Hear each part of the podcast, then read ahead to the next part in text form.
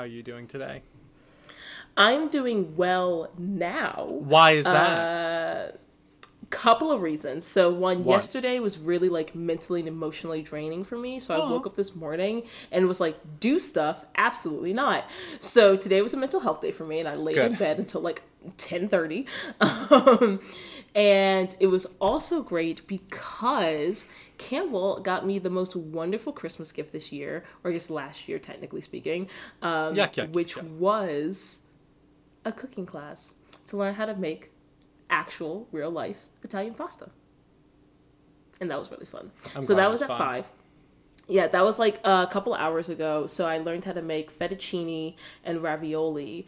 Um, and the fettuccine was actually prepared with a like red sauce, which I have never had fettuccine with a red sauce. So um, I've always seen it with like an Alfredo type sauce. Mm-hmm. Um, so that was really cool. Um, and it was just really fun because I like have never made i was going to say obviously but maybe it's not obvious like i've never made pasta from scratch before uh, which like i know that it's like technically easy like it's just egg and flour but um, it was just really cool to actually like be with like an italian chef and like have him like showing us like step by step how to do it and like all the like tips and tricks. And he showed us how to like fold the fettuccine like over our knife and like shake it out to like it was yeah it was just really fun and yeah, really cool. It was really funny because I also like you know delivered had groceries delivered like that she would need for the cooking class. And she texted me later like after the groceries came. It was like oh. hey i like noticed the ingredients list doesn't say pasta i'm like yeah. You're making it. That, Correct. that's the that's the class raven. So that was fun. I enjoyed that. Yeah. Well i'm glad you had a good mental health day then. Yeah. And this is a good way to end it. This is a fantastic way to end it because I got I just got a little bit of pasta left. I got my wine, I got my notes, and I have one of my best friends. Okay, uh so listeners, today nope. we will nope. be Oh, Hey Raven, correct. what music? Campbell. You... Well, well, Yeah. first and foremost, hey Campbell, how are you doing? I asked you. You didn't I? ask. You didn't really get into it. Oh, well that that's on you. You didn't answer the question. No, you went off on like your thing. You like it's been like four Yeah, but I said, Campbell, how are you doing? And you said, fine, how are you doing? And I gave an answer. So I thought you would just like to hear about it more. That's fine. I'll take the L on this I do. one. No, I do. No, I do. Yep, no, no, Campbell. How are, no, Campbell? How was your day? yeah, pretty good. Your boyfriend's there. No. How's he doing? Great. No complaints. What music have you been listening to recently? So I lately have been obsessed with the Encanto soundtrack. Uh, um, let's talk yes. about Bruno. the Encanto soundtrack. So I watched. Um, I watched a couple of like m- music analysis like breakdowns of a couple of the songs and like the actual music theory behind they work and it's just Lin Manuel Miranda continues to show time and again how he has more talent in his little finger than a lot of people including myself do in their entire body and I just It's a I different love that kind of him. talent, Raven. It's a different kind of talent. I respect that. I respect that. But I just You're I just as talented as he is at being Okay. Raven.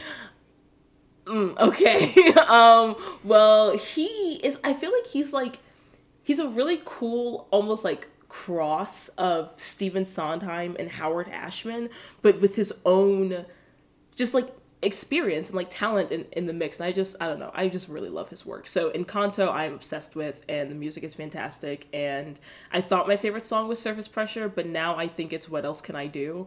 Um and it's just all of them are great. They're just all great. Yeah. What else I can do is a great song. They're all great songs. They're all Um, great songs. uh, listeners, What about you? You will be hearing about that movie on this podcast at some point. Absolutely. I've watched it so many times. Um, Yeah. For me, I've been listening to um, a lot more like new hard rock kind of stuff. Some like bands I've been listening to for like a long time, like Coheed and Cambria and stuff like that. But more the more recent music and you know bands like that. yeah. kind of listening in the morning, hype you up, you know, really cool instrumental, metal adjacent music, but with some pop punk or just punk angst. That's been my vibe recently, and I've been really into it. I see that for you. Thanks. As. I say, wearing tie dye. I'm about to say I see your I see your back in tie dye. Always am, baby. Also got googly eyes for for my Crocs. I don't know why, but at first I thought that syllable was going to end in crotch, and I was really confused. Huh, hey, Not eyes down here. just confused. we like to have fun here. So So, Listeners, pulling the red. today we will be talking about Mamma Mia because it ends in Mamma mia! point. Mamma Mia! I, You that, cooked Italian offensive. I'm food today. Italian. I did cook Italian food today Oh, from scratch. The stars have Amazing. aligned, but Uh, not fully. Um, yes, we are talking about Mamma Mia Wait today. a second. Shut up. Well, I guess Don't think I about guess it. I guess Mediterranean. It's fine. Okay. I know exactly But- your thought. but- okay. Shut up. Shut up. Stop talking. okay. Stars somewhat align. Unfortunately, we were supposed to have a guest today, but Yeah. she schedule conflicts. Things happen. But we do want to give a shout out to Aaron. We love you. We'll be getting drunk in your honor, and Yup. We do apologize for what we're about to say about this movie. It seems it feels like we're saying it behind your back now. Um, but we, I just want to let you know, we would be We would saying have this. said it to your yeah, face. right to your face. Uh, and if that makes you feel bad, that's on you. So here we are. Yeah. Uh, so, Mamma Mia is a 2000. We were specifically talking about the film, the 2008 film, um, directed by Phyllida. I think that's how you pronounce her name. Uh, Lloyd and written by Catherine Johnson. Um, and this is based on the 1999 musical of the same name, which, interestingly enough, the 1999 musical, uh, it is the it is still in the top 10 longest running productions on both Broadway and the West End as of November 2021. Um, and again, it came out uh, in 1999 as when it premiered on Broadway. Um, so incredibly popular musical, um, which is largely uh, part of the reason it was adapted into a movie. Um, and the interesting thing, uh, we'll be talking about them a little more later, but uh, the film production was actually co-produced by two of the members from the band ABBA. Yeah. With Uh, Mamma Mia really- being a jukebox musical. Uh, being yes a With the jukebox music of musical ABBA. rom com. Yeah, with the music of ABBA, which is rom interesting because rom, uh, drum, rom, in the mind of a psychopath, like however you want to call it, Mamma Mia. it's just like it's interesting because ABBA. So ABBA started in like 1974, um, and I'm not gonna go into them too too much right now. But actually, sorry, 1972 was when they started. Um, and I had thought originally when I first heard of Mamma Mia, and I told Campbell this, I thought that either Mamma Mia was like super old or ABBA was super recent.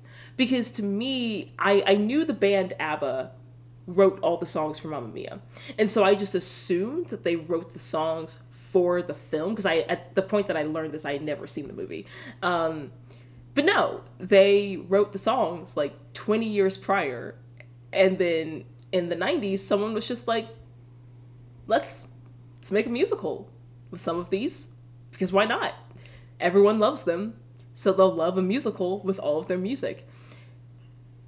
And that that did prove to be to be partially true. Um, I do, however, think that this is very much a uh, junk food sort of musical. That Like, okay, Raven, that is the perfect way to describe this, and you know why? Because plot. it's good in all the worst ways. yes, it's it's like when you get high, if that's legal for you to do, or not, whatever, live your truth, Live your life. and you're like, "Ah, do you know what I could use right now? Two things of Domino's cheese bread. Ooh. Ooh, do you get the jalapeno? Well, that one also has bacon in it, so I don't. Oh, it does. That, Yeah, yeah, but sense. That makes but. I get the spinach feta one. Love. Ooh. Yeah. Yes. And so it's just, I mean, I love ABBA's music. It's this is I thought this was really fun. Uh, Sophie, uh, played by Amanda Seyfried, Mm-hmm. villainous is the only word I could describe her. Is villainous. She is a villain. She's not an antagonist. She is a villain in this movie, but you can tell all these actors are having so much fun singing So these much fun. songs. So you're just like in a good mood. Campbell, I don't know if you felt this way, but when I was Probably. watching this movie, it reminded me, I think, of your comment on Cats, I believe it was, where at very few points in the movie did I, one, even remember the characters' names, let alone think of the actors as their characters. Like every time, I would literally have to stop myself from writing, oh, Meryl Streep does this, or Amanda Oh, Seyfried does that this. was or, it was like, Into the Woods. uh, Into the Woods, James it was, Corden yeah. is just singing songs from Into the Woods. just singing songs from Into He's the not Woods. the Yeah, that's how, that's kind of how I felt in this musical. Like it, it was hard for me to see them as their actual characters. I don't know if that was just me. I there's some people I didn't see that for, but that's an interesting take. Yeah. Shout yeah. out to I would say it was only a few of them. Christine yeah. Baranski. Um, Oh my gosh. also, just Okay. another fun thing. Yeah, this is like I'm sure you're gonna talk more about ABBA later, but Yeah. something I really appreciated in a lot of the musical arrangements, um, they did feature traditionally Greek instruments yes. in the arrangements really, really of cool. these, which I know I appreciate. I like Greek music. Um, Yeah. Richmond's Greek Festival is so much fun. I would go every year. Yeah. I love. ugh, I should do that. But Um, with that, let's jump into it. I was going to say we should talk about what we're drinking. Oh yeah, I forgot about that because I forgot that we haven't. You have forgotten everything we do. What what's going on with you? You're drunk on don't know what's pasta. I don't know what's happening to me tonight. Uh, Campbell, Hmm? what are we drinking? Well, we don't have a name for it yet. Let's figure it out. Um, Okay. But I thought it would be fun in the theme of this movie and the vibe. I think of some of like you know these women and stuff like that. Especially if I was vacationing here, I have come up with a sangria recipe with some Greek influences. So it's a white wine based one. So if you have comments about that, don't at me. Um, or follow us at Boozicals at B O O Z I C L S on Instagram. Email us at boozicals at gmail.com. I may or may not read the email if it's negative.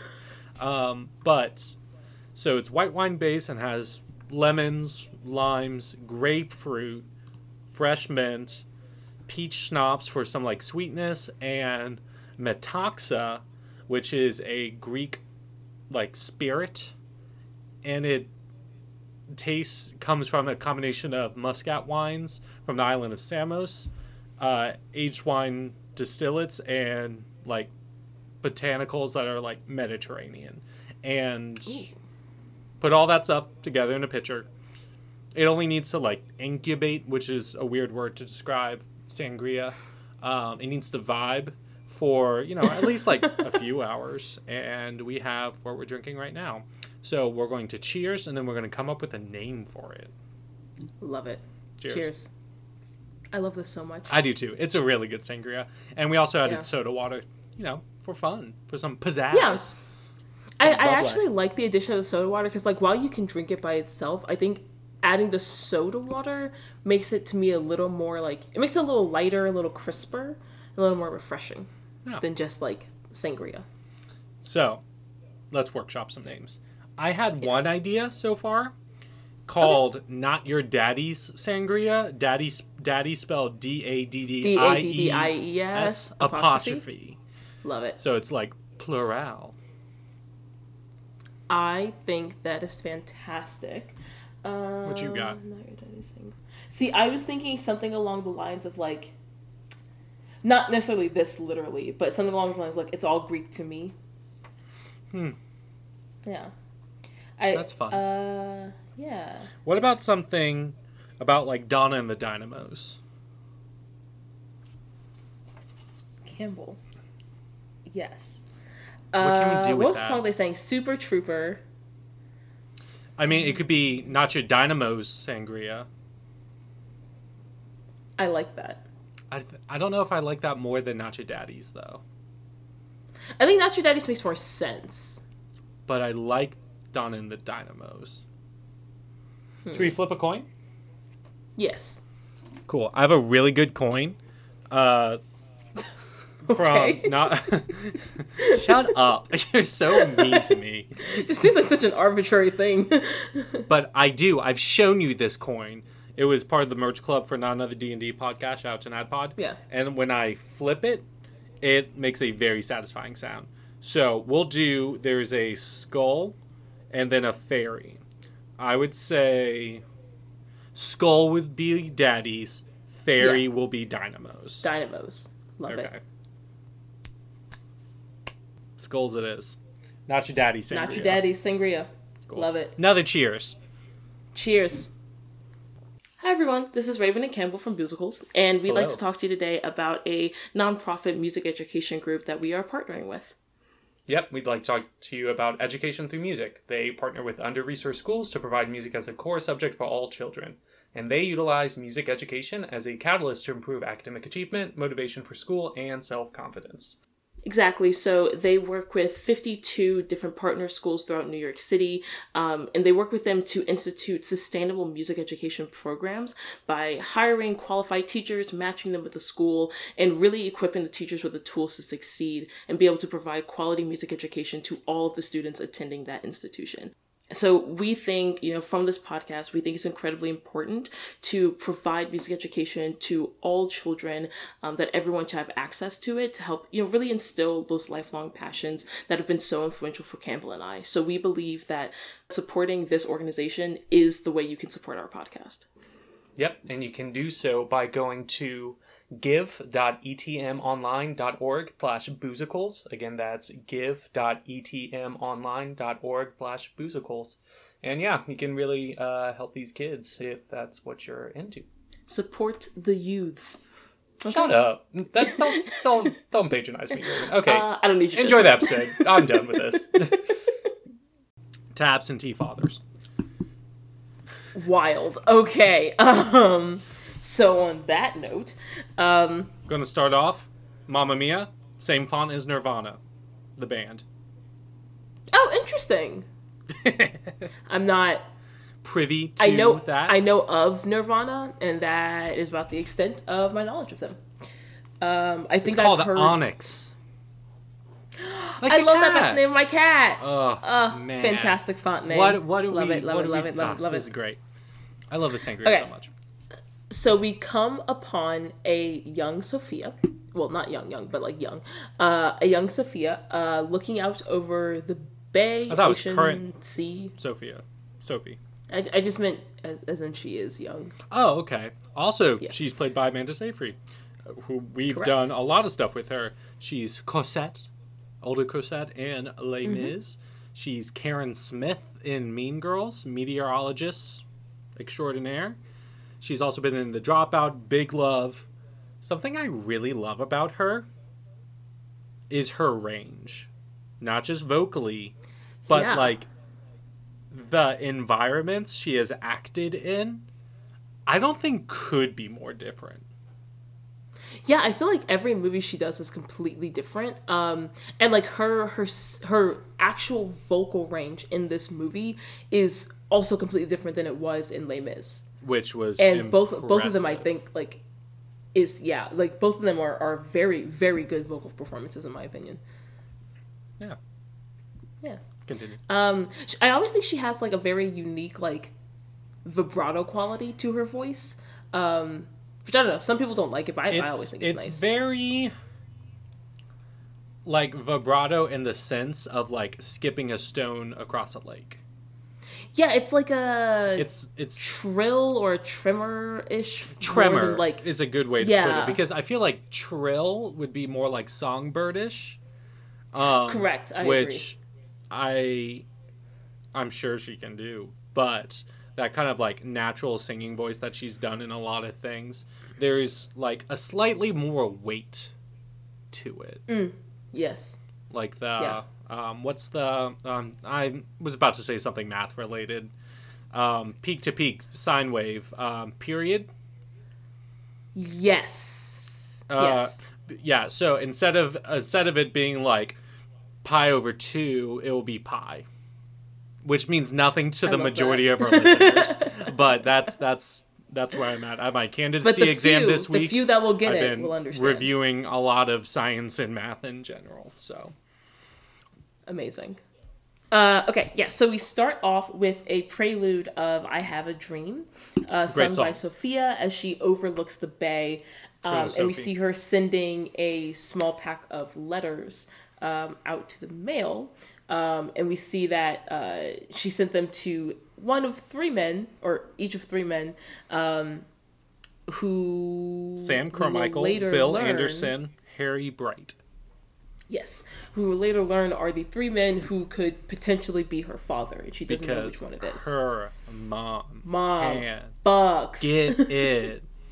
or at least could twenty years ago. I really like this song, and I I really appreciated that it's being sung at an hour of the day, the early, early morn, where, mm-hmm. you know, everyone's kind of resting, nothing really going on. And that's where I feel like I've been more contemplative. And it's just, Oh yeah, you know, expanded by, you know, this particular song. I thought it was a, it's a, clear kind of environment that's being given from this kind of intro. no, I agree. Like something that I really enjoy is like waking up um, early, like waking up at like six or six thirty or something. I was going to say like waking up at like 3. Oh well, six is like before sunrise. I just meant before sunrise. Um, like waking up before sunrise, but just like laying in bed, and like as the sun slowly comes up and like light starts to fill the room, just like just like thinking about like your day and like how you're feeling and like Just you know, in. just like reflecting, you know, yeah. Like some people do like a devotion then, like it's just like a great time of day to be reflective. yeah. Um, yeah, and I don't know why, but the music in this song, um, there's like a, a musical sequence uh during the scene when we see like all of them getting ready to like travel to this wedding or try and like find it's their way so to the much wedding. fun. It's so I was fun, getting so and into I love it. yeah, yeah, yeah, yeah. And something about the music kind of reminded me a little bit of Legend of Zelda, and I don't know why. Um, it was so random. what? Okay. Okay. I don't know. Okay. I have random like musical connections in my mind, um, many of which probably aren't valid. But um, Um, also, something I was going to point out: I've never seen this movie before, so this is like my first like thoughts go at it, and Yeah. wild. this is my second time watching it because I think like randomly like three years ago I was like, "What's Mamma Mia? What's the fuss about? What- what's what this is about? this?" So I just sat down and watched it one day, and I was like, "Oh, mm, this is what it is." Um, okay. And I love ABBA's music. So during this like musical sequence, like I I wrote down I love the music. Oh my god, especially when there was the gimme gimme like playing in the background. I was just vibing on the couch, taking my notes. And it's just so funny that I, I assume it's like, you know, weeks go by because we learn that Sophie is getting married and Yep. we are introduced to her two best friends. best friends. Lisa and Allie, played by Rachel McDowall and Ashley Lilley, and they are so cute together. I what I really like about this movie, I think one of its strengths is it they do a really good job showing great friendships. I think I think they do a really great job of showing just like interpersonal relationships in general. Yeah, yeah. Because there's so there's such a variety of friendships that you see. I, I do love the fact that you see Sophie and her two friends juxtaposed against her mother and her two friends, and how you see like The age don't mean a thing. Like the a thing. second they get there, it's literally like they're teenagers again. You've Raven. I mean, this is going to be us when we're much older. Mm-hmm. Um, but also, you've seen me with like my high school friends, and that vibe, Wild. that energy, What an experience. that uh, chaos is never going away. So Yeah. I'm looking forward to the future.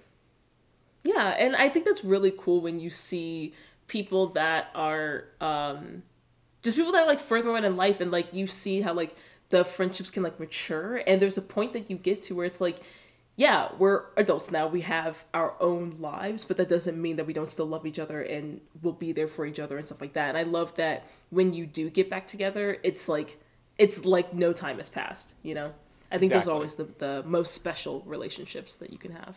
They just have such a fun handshake vibe. Yes, I love it.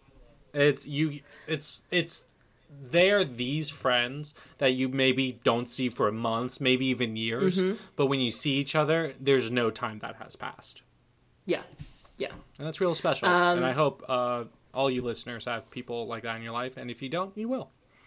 Yeah. Um, so she, so Sophie tells her friends like that she sent out letters to that she invited her dad to the wedding, Villain. and they're like, Villain. "Oh, so you Menace. found out She- who it is?" And she's like, "No, here's the thing: my mom fucked three guys that summer, so I invited all three of them." No, here's the thing.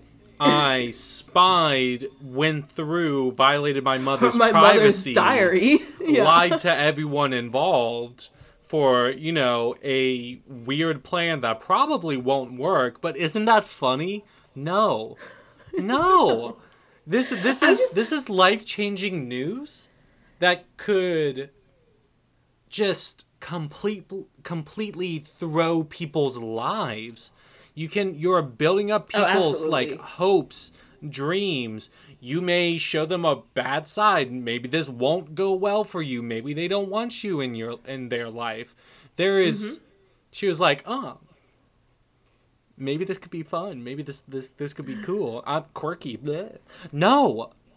No, Sophie, you're a villain. And that's what Yeah, I think it's- about the plot of this movie. That you are taking people's hearts, emotions, decades of longing, and not even considering them for your own benefit. Yeah, because her mother in these diary entries. Oh, yeah, so we get into the song "Honey, Honey," which is where she's go- Oh, such a good literally song. reading, such a good song. But she's reading her diary entries and talking about the three different lovers and stuff. And like you can tell from like what her mother was writing about these these three men that like she, had, especially for uh Sam, like she had real feelings for them. Like this was like re- like. Th- These were real people who had real like romantic and sexual entanglements and stuff like that, and it's just like, especially later in the movie, the night of her bachelorette party, when you s- when all three of them were just like, "Oh my god, I want it to be me," and it, ju- you're just like, "Oh And like no. how just how disrespectful to your mother, right? who has been your Like, entire I'm, life. I'm imagining like raising a child and then 20 years having that child like and they like they find your like hinge And or tinder chats and like emails them. Like i raven imagine if it were. I will never emotionally recover from this. uh, that you have a child uh, you're at a place where maybe you're like single for whatever reason and your child's getting married. And then they introduce they invite to your wedding these names that i'm messaging you Yikes. each of them individually, but all together. You look stressed.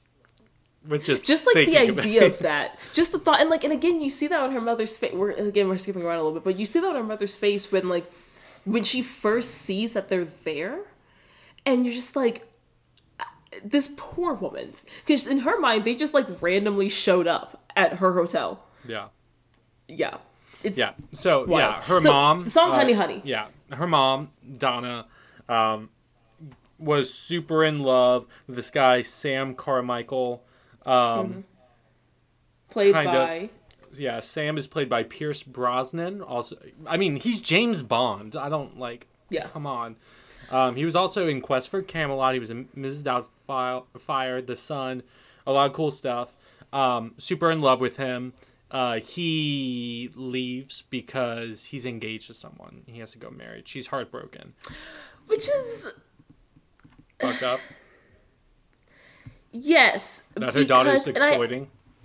And. I well here's here's the thing. I understand that to an extent you can't control who you develop. I mean, mm, you can control how you how you respond to a person. I thought you were extent, about to say you can control like feelings and stuff like that, and I was like, Oh, no, no, I was no. about to say, Raven, we've moved backwards in progress for No, this no, like- whole empathy thing for you. like like you can't you can't truly control who you develop feelings for but there is a level of responsibility that you should take when you are already committed to someone and to me part of that responsibility like whether you are already engaged like whether you're already married or just engaged to be married to me part of that responsibility is like you can control the way you behave around someone mm-hmm.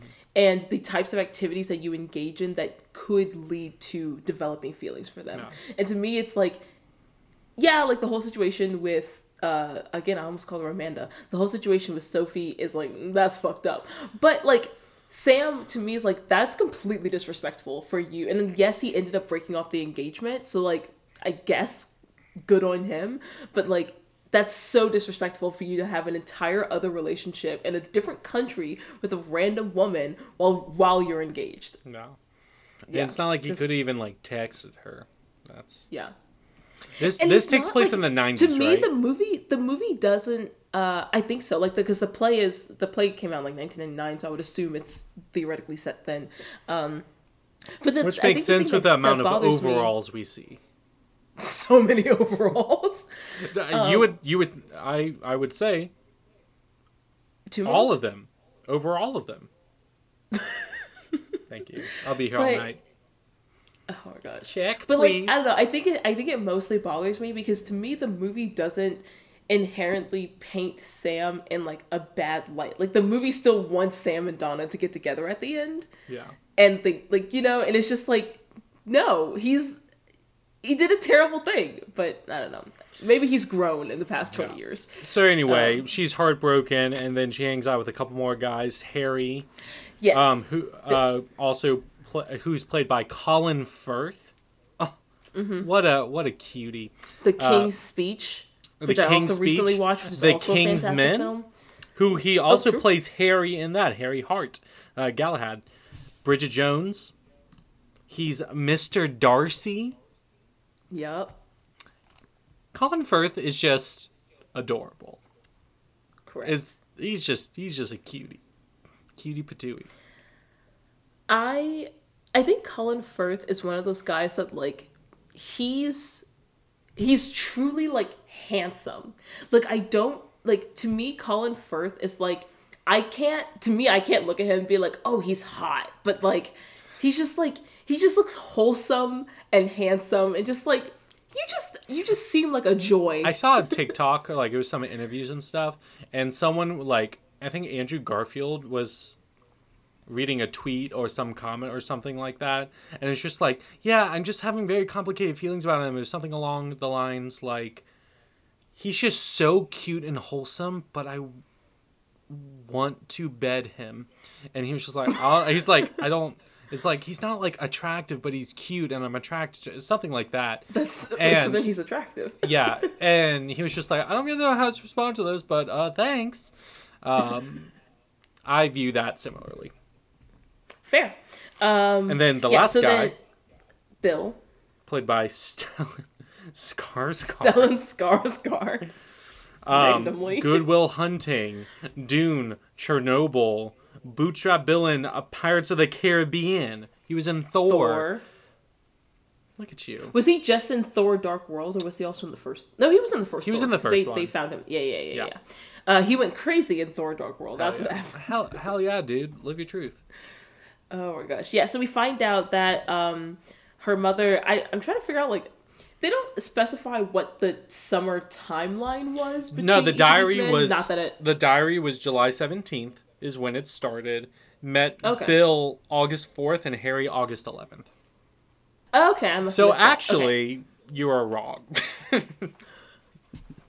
rude. I'm just trying my best. what are you doing Um, right now my best oh my god. at least you're not having a struggling mental health day because that would be extra rude right raven Well, I'm doing better now. i got better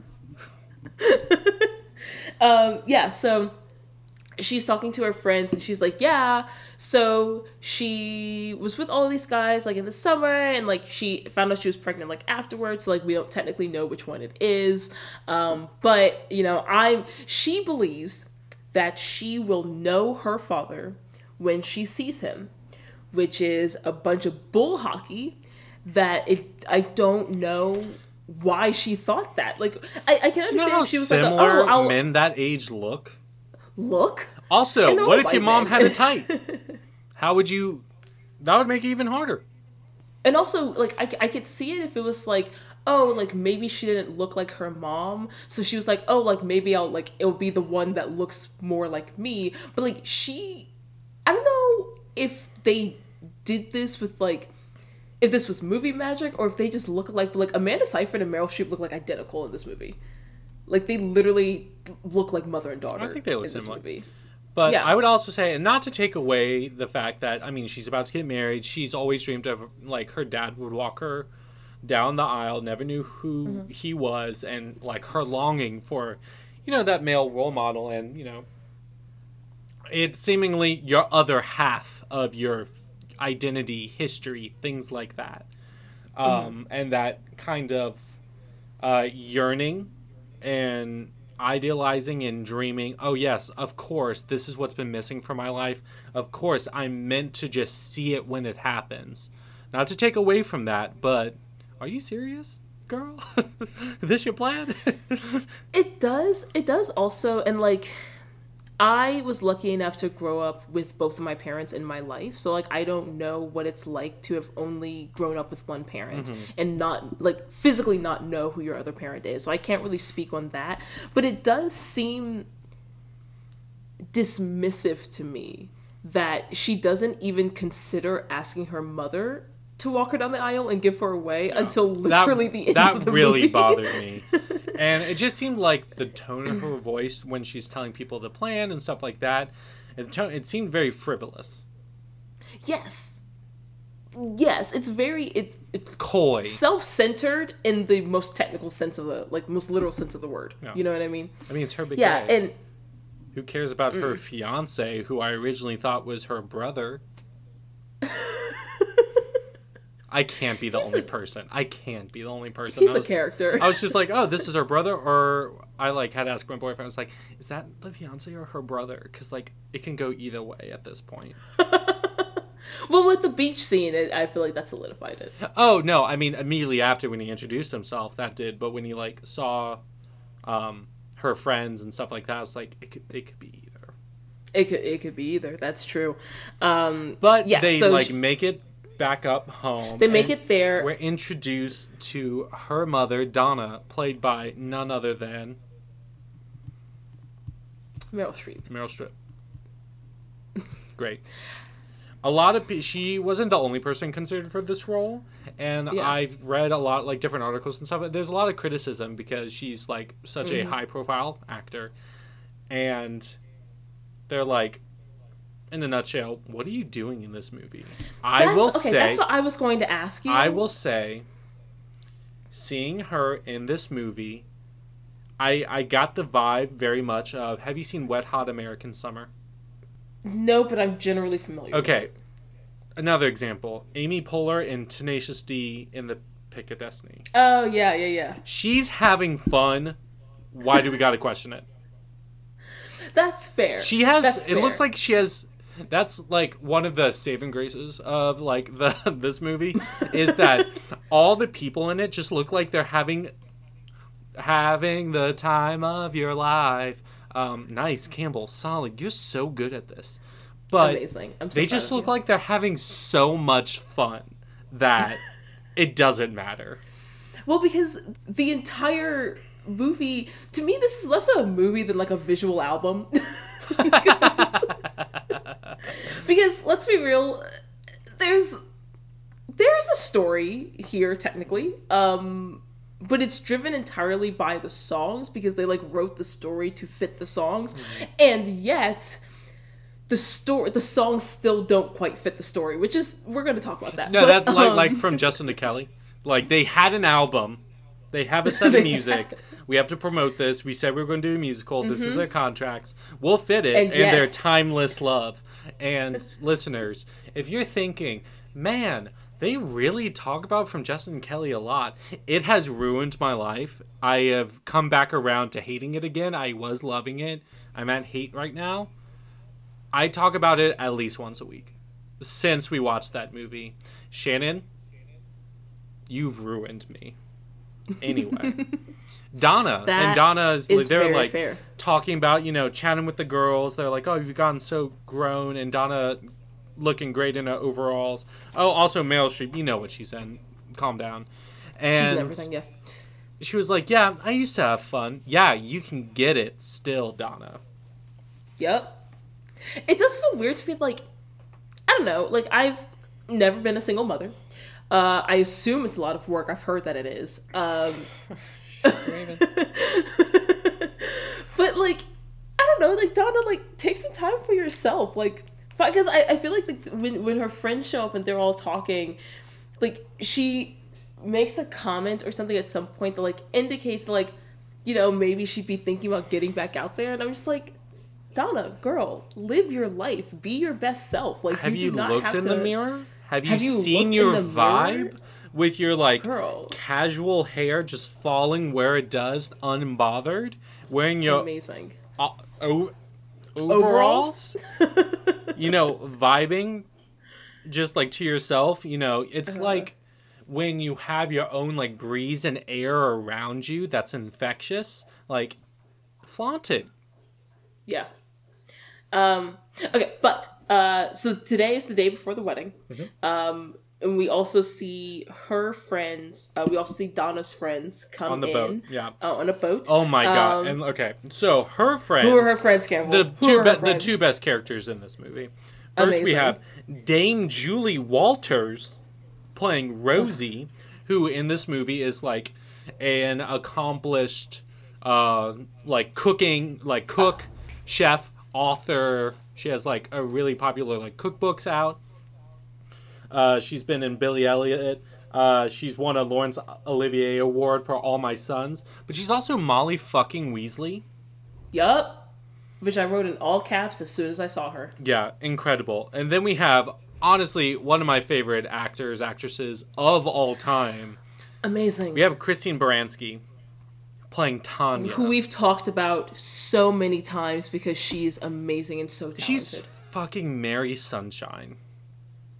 Chicago. If you didn't, uh, listeners, if you didn't know uh, Mm-hmm. Yep. who the character Mary Sunshine is, you have failed us. As because I assume if you're listening, now that you have listened, you have now become friends with Raven and I, and I expect better from my friends. Um, how dare you? Into the Woods, great stepmother.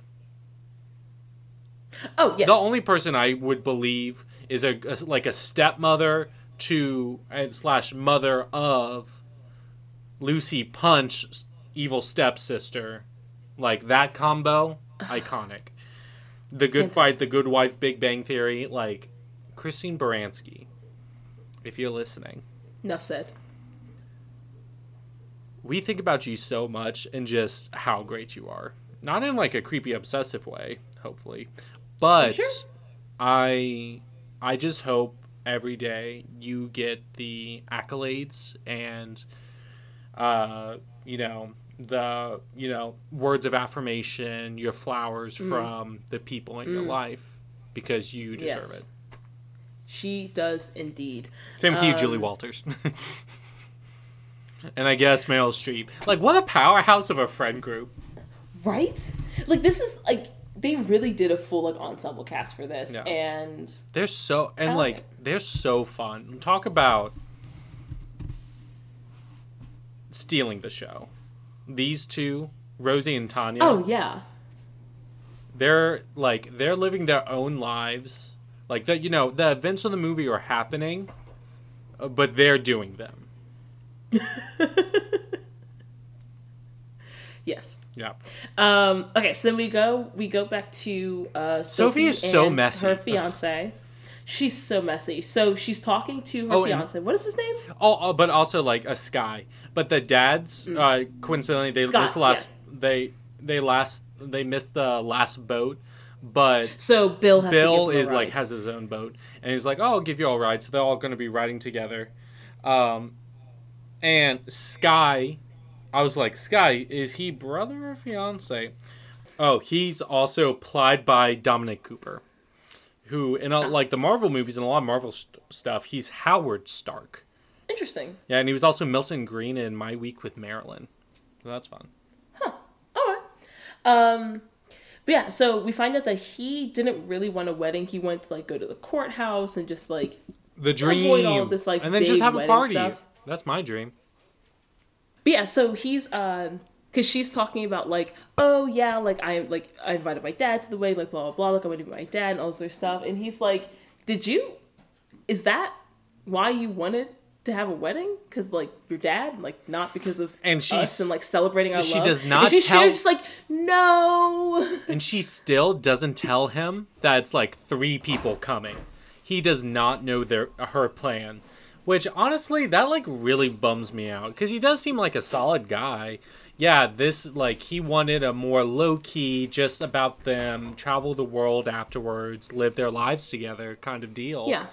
But it's like made clear he has no idea what's going on, which just seemed unfair. Yeah. Of course, I mean, it's her dad, it's her business.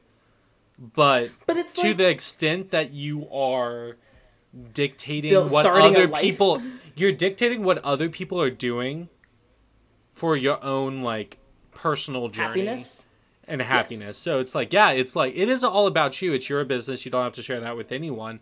But if you're tying other people into that, you're making it other people's business. So you're, sh- it would be it would be thoughtful and right if you let those people know. Yeah. But it's And okay. and I I, mean, if you don't, you're a villain, Sophie. like And I the new like, Joker.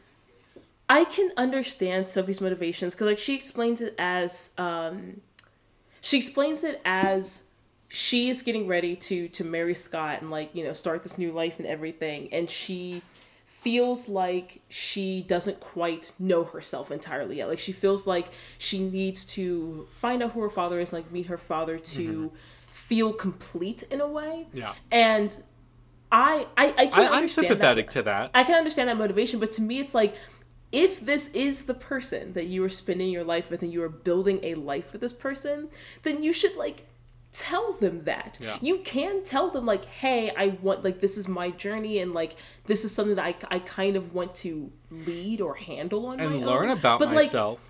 yeah, but like tell them. like don't just straight up lie to your husband, especially the day before your wedding. Because it just listeners, a lie of omission is still a lie. It's still a lie. And like I do understand, I am sympathetic too. She does she doesn't feel like she truly knows herself. And Yeah. some people are have are truly fortunate and I'm very happy for them if like from a young age they just know who they are. Like this Yeah. is me. They may like go like different like peaks and valleys, you know, and like in your life and things like that. But truly having a concept of your identity is something I have not personally experienced myself. I feel like I've finally gotten to that point. But in these like huge milestones, if you feel if you're not there and feel like something's missing, that's okay. Yeah, That's that's, totally fine. fine. But you are putting other people's journeys, emotional, potentially trauma, and just like lives to mm-hmm. the side for that goal. I like I I don't think people need to find themselves at the expense of others, and that's what she does. In this Agreed. movie.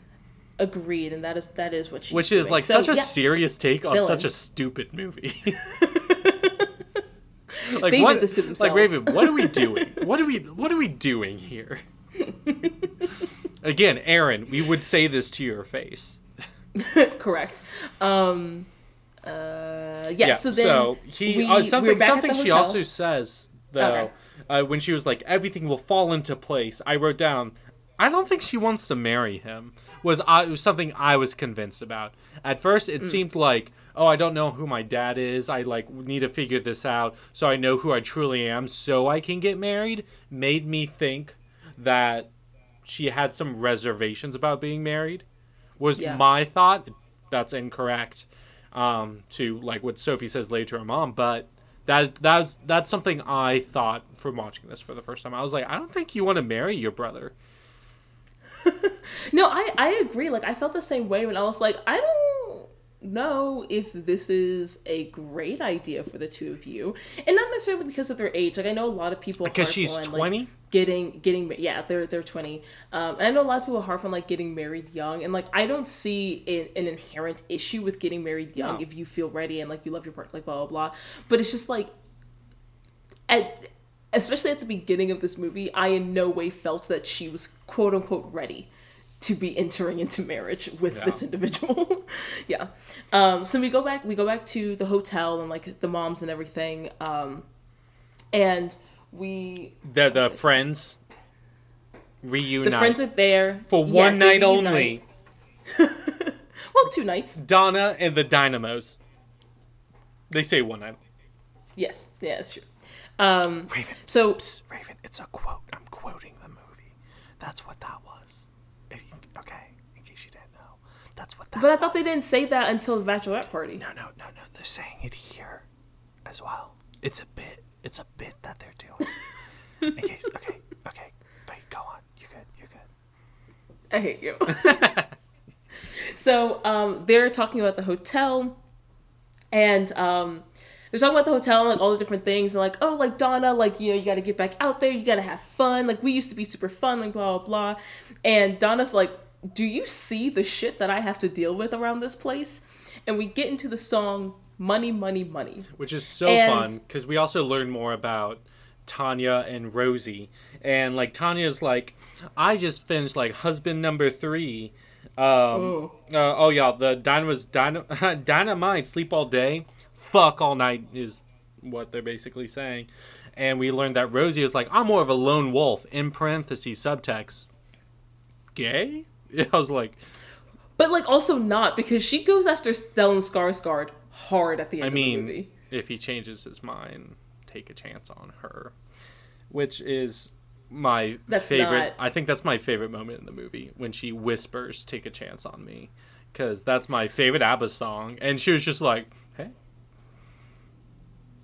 It, if you it kind of we'll talk about when we get there. mind." We'll oh, it's bad and aggressive But- and predatory, but I think it's uh, just like the the thought of "Take a chance on me," which is a song that you like belt you like play off of those harmonies those are that's a song that's open to runs and like expression to just like very quietly subtly at the dinner table be like hey if you change Maybe. your mind I'm, Wink. I'm, I'm Take a- first in line. take take a Take, chance on take a chance on me Take a chance on me.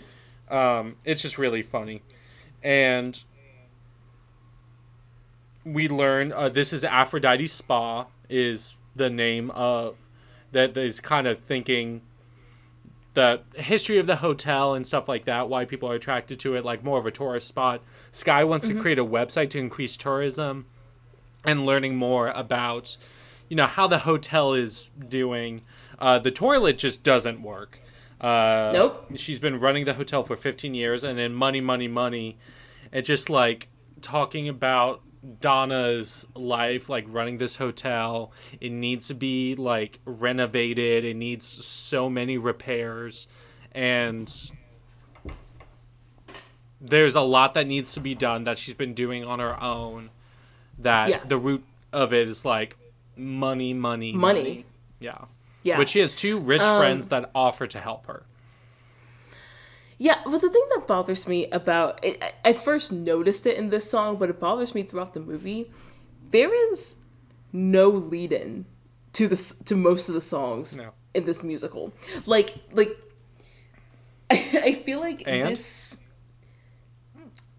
there was I forget where I wrote You think this, films should a- have transitions? there was a point uh, during this movie where I wrote down, I think this movie is part of the reason a lot of our generation hates musicals. And I mean that because Raven. I mean that I mean That's that because so like okay, funny. That's Raven. if you if you think about like hilarious. my my issue with the music in this in this movie because it wasn't written for the because it wasn't written for the movie the songs are in this weird like uncanny valley of like fitting the story like it's like they fit well enough. Like like you get the idea that they're going for, but like some of the lyrics, you're just like, well, that doesn't make sense. It's And like if you take- it's like a constant break in immersion. It's like if you take um, some puzzles made by like the same company, they use the same kind of like stamp to make the pieces. Mm-hmm. Yes. Where like you can like Yes. Say ninety percent is like the original puzzle, and then you find another puzzle by the same company, and the rest of the spaces. Like randomly, you, in. you just so like a horse looks like it has train wheels. Yes.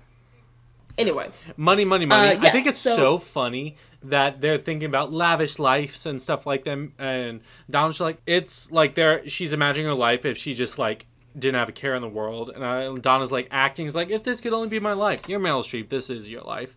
But it's just so funny that the she looks stunning in the whole Titanic moment oh yeah, when she's on like the bow of the ship and then her friends are just like comically behind like doing shit and i was like this is like a fun vibe because you're trying you're like being very glamorous but it's still very slapstick and campy Mhm. I agree. And um, i was I like omg this like- needs to be my life on that boat Fair. Um, and I, I do think it's I do think it's interesting how they there are some scenes like like with money money money um, that are like really over stylized like intentionally to bring that sort of like fantasy idea in but it feels to me it feels random sometimes but like I feel like they should have chosen one or the other. Like there are some scenes where like the music is embedded in the scene and like very realistic, well theoretically realistic, and there's some scenes where it's like a super like completely in the mind fantasy no and it feels weird. I but the it. music is always enjoyable because it's ABBA. and they, the acting is great because they're having fun with it so you're enjoying it yeah with so it's like so like you're having fun but it's like but does this work? And i don't know if it does but like i'm i'm listening and i'm dancing yeah. so. And then you see the hotel is straight up falling apart like the fully the ground apart. starts breaking which like there which was like just did like they have an earthquake? Because they didn't address it really. It, there's some structural issues to this hotel. For sure. Um and they're just so nonchalant about it. Yep yeah it's And- weird. So then the dads arrive. Yeah and they're like well they also say a fun line. Is like I, it's like i guess we're drinking before 11 um which is a fun like with like our friends uh, a certain friend group of ours that we're like you know spend the night at someone's apartments like visiting people and stuff. We always have a rule like you we have to wait till at least like 9 or 10 before we start drinking again. So Yeah. like good on them for wearing an extra hour. That's like good nice honestly honestly yeah Um, yeah. So the, so the dads arrive, and my question is, so y'all don't think any of this is weird?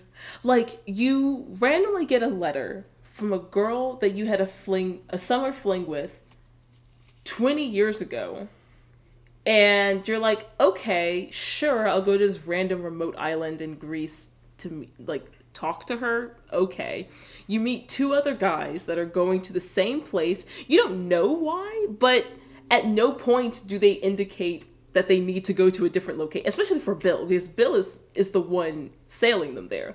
And so I feel like at some point Bill would have had to ask, like, hey, where where should I drop you off? Like, where am I taking you? Like, where do you need to go? well when they when they were on the boat they they all know that they're going to the same wedding Yeah, I'm aware, but like, I feel like they don't. It doesn't feel like they address the fact that like this is weird, right? And when they get there and they meet Sophie, and she's like, "Oh yeah, like I'm her daughter." But she doesn't know that you're here. But like they were supposedly invited by the mom, like by Donna in the letter, because she said that she addressed the letter from her mom. i'll explain it okay, Okay, so we have three very different characters. correct. We have Bill, adventurer. This seems like a fun adventure. This seems like vibe. Let's pursue it. We Wild. see Michael. I'm in love with her, and I've regretted this for the rest of my life. Uh, no, Carmichael, Sam. Okay, gotcha. I've I regre- like, I've regretted this for the rest of my life. I don't care. I'm, you know tunnel vision. And then we Mm, yeah, have Harry's the one that doesn't make sense. and then we have Harry, an anxious gay man.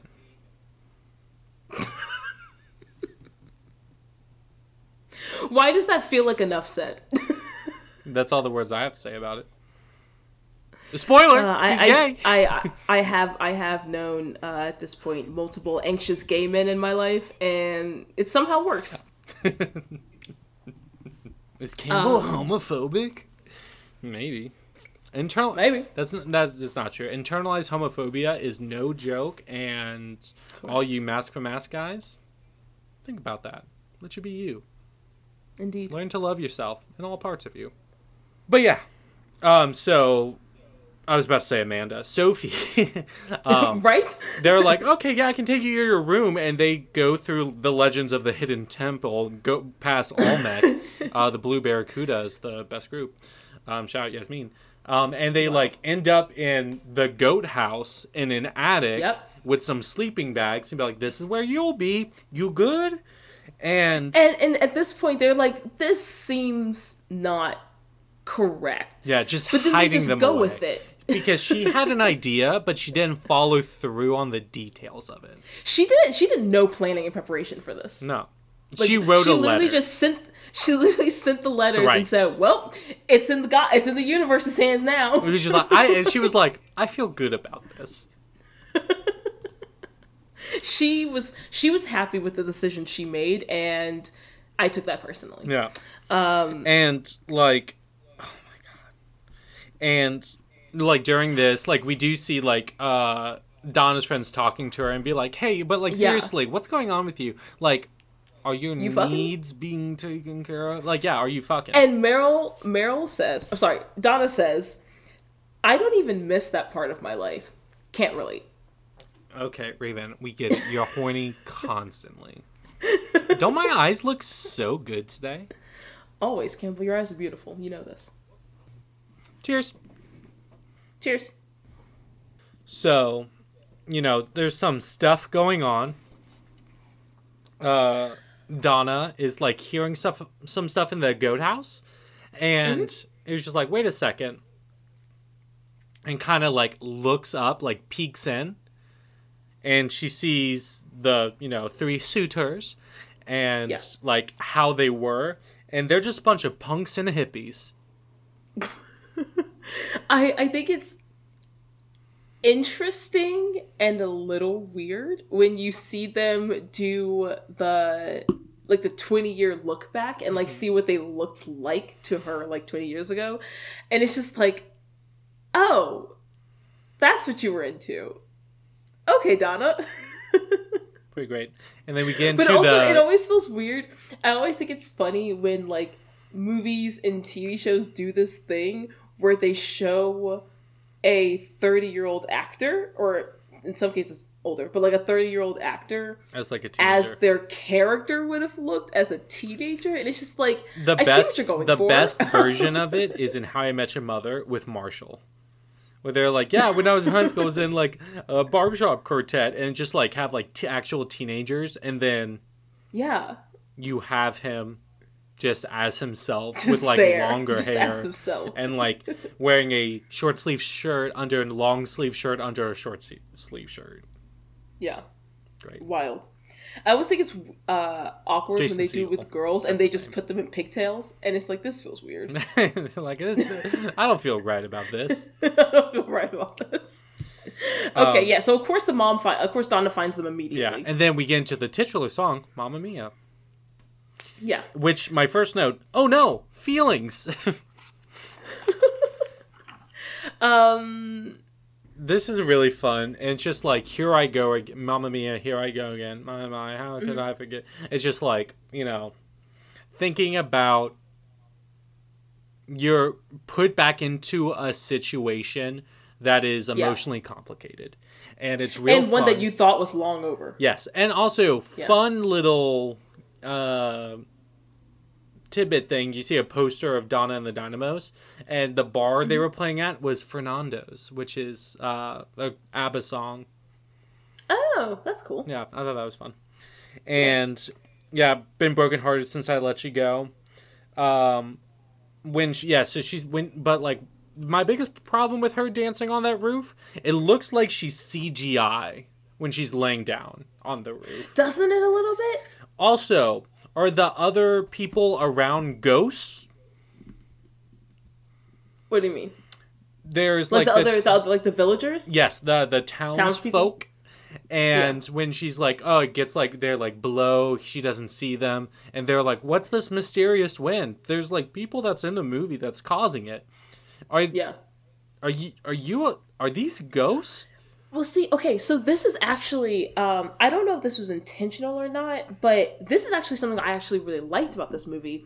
Um, to me, the townspeople make up a literal Greek chorus. Raven, I love you so fucking much. that is So for for, for anyone who's not aware, for Raven, anyone who's not that's- aware, um, in like old like ancient Greek like plays and tra- in ancient Greek plays and tragedies, um, like like plays like by Socrates and stuff like that, um, there was always like a Greek Socrates. chorus, which was usually, which was usually meant to represent again just like the common people that weren't the main characters, um, and they would like deliver exposition or um, just like uh, a perspective on what's happening in the story, or just additional like dialogue and like flavor to the story. And to me, that's what the townspeople are here. Where like you see their reactions to the story, but they're sort of tangential, and to me, they're almost like a stand-in for the audience. Yeah. especially because they're real shady. Like a lot I of the them so like much. they they are straight up giving her and like Sophia side eye for like half the movie. yeah. and they're always just like, what are y'all doing? there's What a lot of this?" them, but just to like run through the list and like call them out because they're Mm-hmm. so great. They're so funny. So we have Ricardo montez that plays Stavros. We have Mia Soteriou that plays Arena. Enzo Squillino Jr. Jr. that plays Grigoris. Dominic Cooper. Oh, we have Sky. Uh, Pepper comes in later. I'll talk about him. Chris Jarvis is Eddie. George Georgiou is Dimitri. Maria Lopiano is Ion. Uh, Juan Pablo Di Pace is Petros. Norma Atallah is Irini. Myra McFadyen is Elena.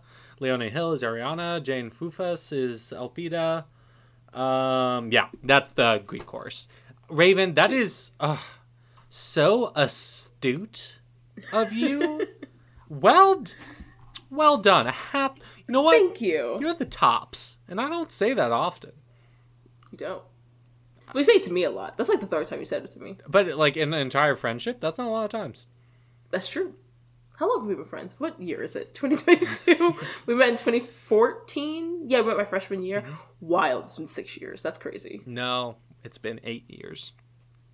What? Fourteen What? plus eight is oh yes. Uh, but n- here's your chance to redeem yourself. what's what's nine plus ten? 21. You stupid. Love this. I love us. well, it's halftime, sports fans. Um, I don't I don't know why I said that. Anyway, it's Campbell from Boozicals. Uh, I'd like to tell you all about Mr. Holland's Opus Foundation. This foundation keeps music alive in schools by providing vital support services to school districts and new musical instruments to underfunded music programs nationwide, giving underrepresented youth access to the many benefits of music education, leading them to success in school, and inspiring creativity and expression through playing music. There have been over 34,000 donated instruments and over 2 million students impacted by this organization. Some of the support services they offer are professional development for music teachers led by certified uh, instrument repair technicians and further community engagement and instrument drives just to name a few. Again raven and i believe the best way to support us as a podcast is to support organizations like mr holland's opus foundation that supports music education and the passion of music in our youth. You can donate at mhopus.org slash donate. Again, that's mhopus.org slash donate. Uh, back to our nonsense. Cheers. Cheers. So then, yeah, she's dancing She on top of falls the in. boathouse. She falls in. I don't love the imagery of the three of them looking down on her on a mattress, but you know what? It happened. And she was like, What are you doing here? Who's she? And they're like, Yeah. They were told by Sophie not to say who invited them. Or like Yes. anything that's going on. And they were like, yeah. Yeah. this one Greek lady said we could stay here. And she's like, you can't. Also, what are you even doing here? And Harry's like, uh, I'm spontaneous. Which, like, Harry, Hell yeah, sweetheart.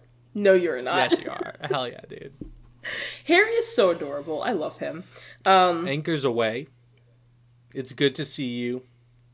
Let's leave. Yeah. So then Donna's like, okay, well, this is weird and I am uncomfortable, so I'm going to leave now. Um, do they tell her? Do they tell her that they're that they're going to be at the wedding? I don't think at this point, but she leaves, confides, Yeah. she's like leaves.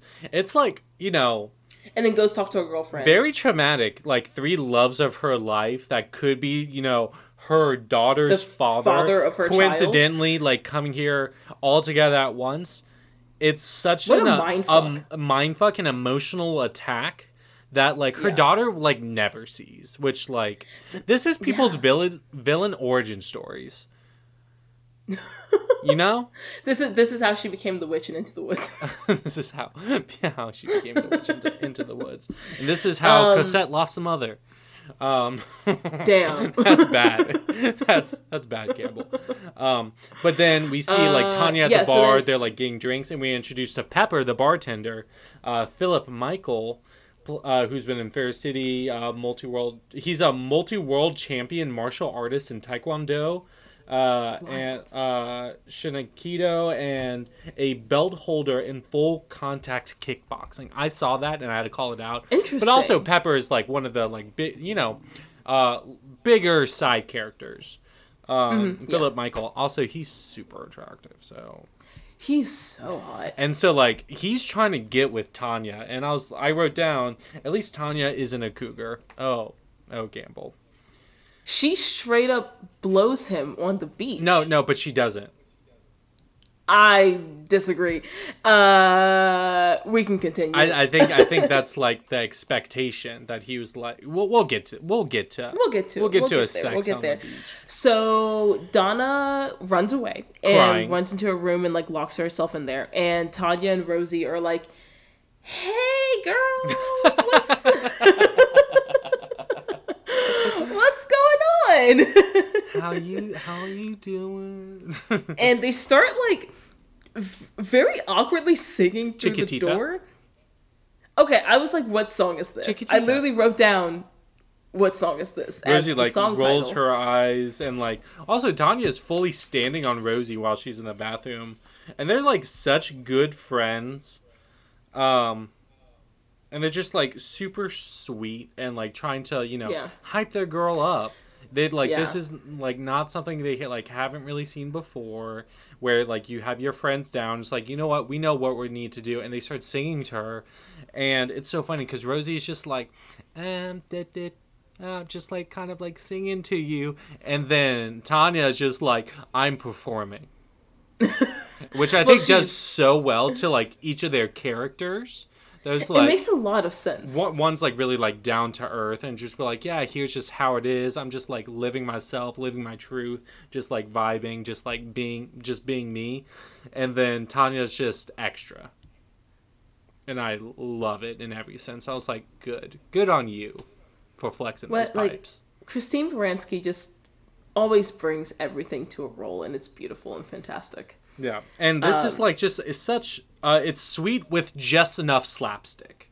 This song. Yeah, where they're just Yeah. you know teenage girls again trying to cheer up their friend and like sing to her dance make her fool uh you know dress up just trying to Yeah. you know l- lift her up yeah, and and so yeah, and so we're like in the room, and they're all talking about like, or she's talking about like, oh my god, like this is what happened, like blah blah, like what do I do, and like I'm just like freaking out. they're they're Um, about and- to give her like- drugs and then they take them themselves and she like seems rich Yeah. she's like i thought the pill was for me i was like this is weird uh, was I was just weird. like, she's like, she, she has a pill, and then she's expected to like her friend to put it in her mouth for her. She like, Mm-hmm. It's this weird kind of like begging expectation to be fed, which I was very uncomfortable by. But also, it did seem like they were they were bringing out the drugs to give to her, and then just took them themselves, Which makes- and then didn't give her any. which is just really funny. And Rosie, or I forget Rosie or Tanya, I forget who. I think it's Rosie that takes it and just like, nope, this is for me. Yep. I was like, good, you know who Uh, you are. And so then they're like, "Come on, girl! Like we used to party, we used to have fun, like blah blah blah." And we get into the song "Dancing Queen." Yeah. Well, I mean, at first they she like tells them what's going on. Yeah, I said that. I mean, but like they're saying like you know the details like oh they're at the old ghost house. It was like remember Ah, Sam yeah. the architect, uh, Harry Headbanger. Um, they're like let's go see, and they like go to the goat house and Yeah. see no one's there. Which is funny because then you see Sophie and her friends hiding in the goat house. They were about to go up, but then they're hiding from them. I was just like, this just seems like a lot of work. And aren't you getting married tomorrow? Like this is like, Yeah. this, this is what Because your attention's also, going to. We've established Don't that they still need to. We've established that they still need to finish the bridesmaids' dresses. Mm-hmm. And I'm just like, I feel like there are more important things, and decorating the hotel. I'm just like, I just feel like there are more important things for you to be dedicating your time to. the Also, day fixing the wedding, giant crack in the ground. which they they just aren't concerned by. Do by you the the think movie. at this point in the movie that it's like the day before the wedding? Do you think Donna has been like was like waiting for Sophie to like ask her to walk her down the aisle, or has thought about it, or like what? What do you think? Because I there's like oh yeah Mm. we're having a more traditional wedding so we think about traditional wedding things like i mean some things do come to mind do you think donna Yeah. like thinks about that I think probably because she seemed um she seemed surprised when Sophie asked her, but not the type of surprise that's like shock of like, "Oh my god, like I never even considered that," but more the type of like, "Oh, I didn't think you would ask me." You know?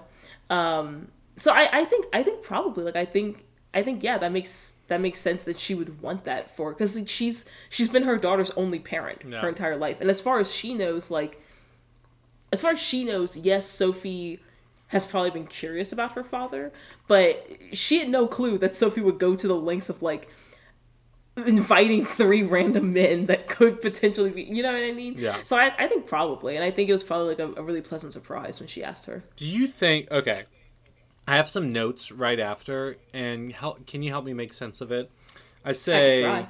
some hideous trick of fate cool with it in quotes this would be a bombshell don't you sound like your mother catholic guilt do they like does it look like they're leaving and sophie convinces them to stay first is that what that is?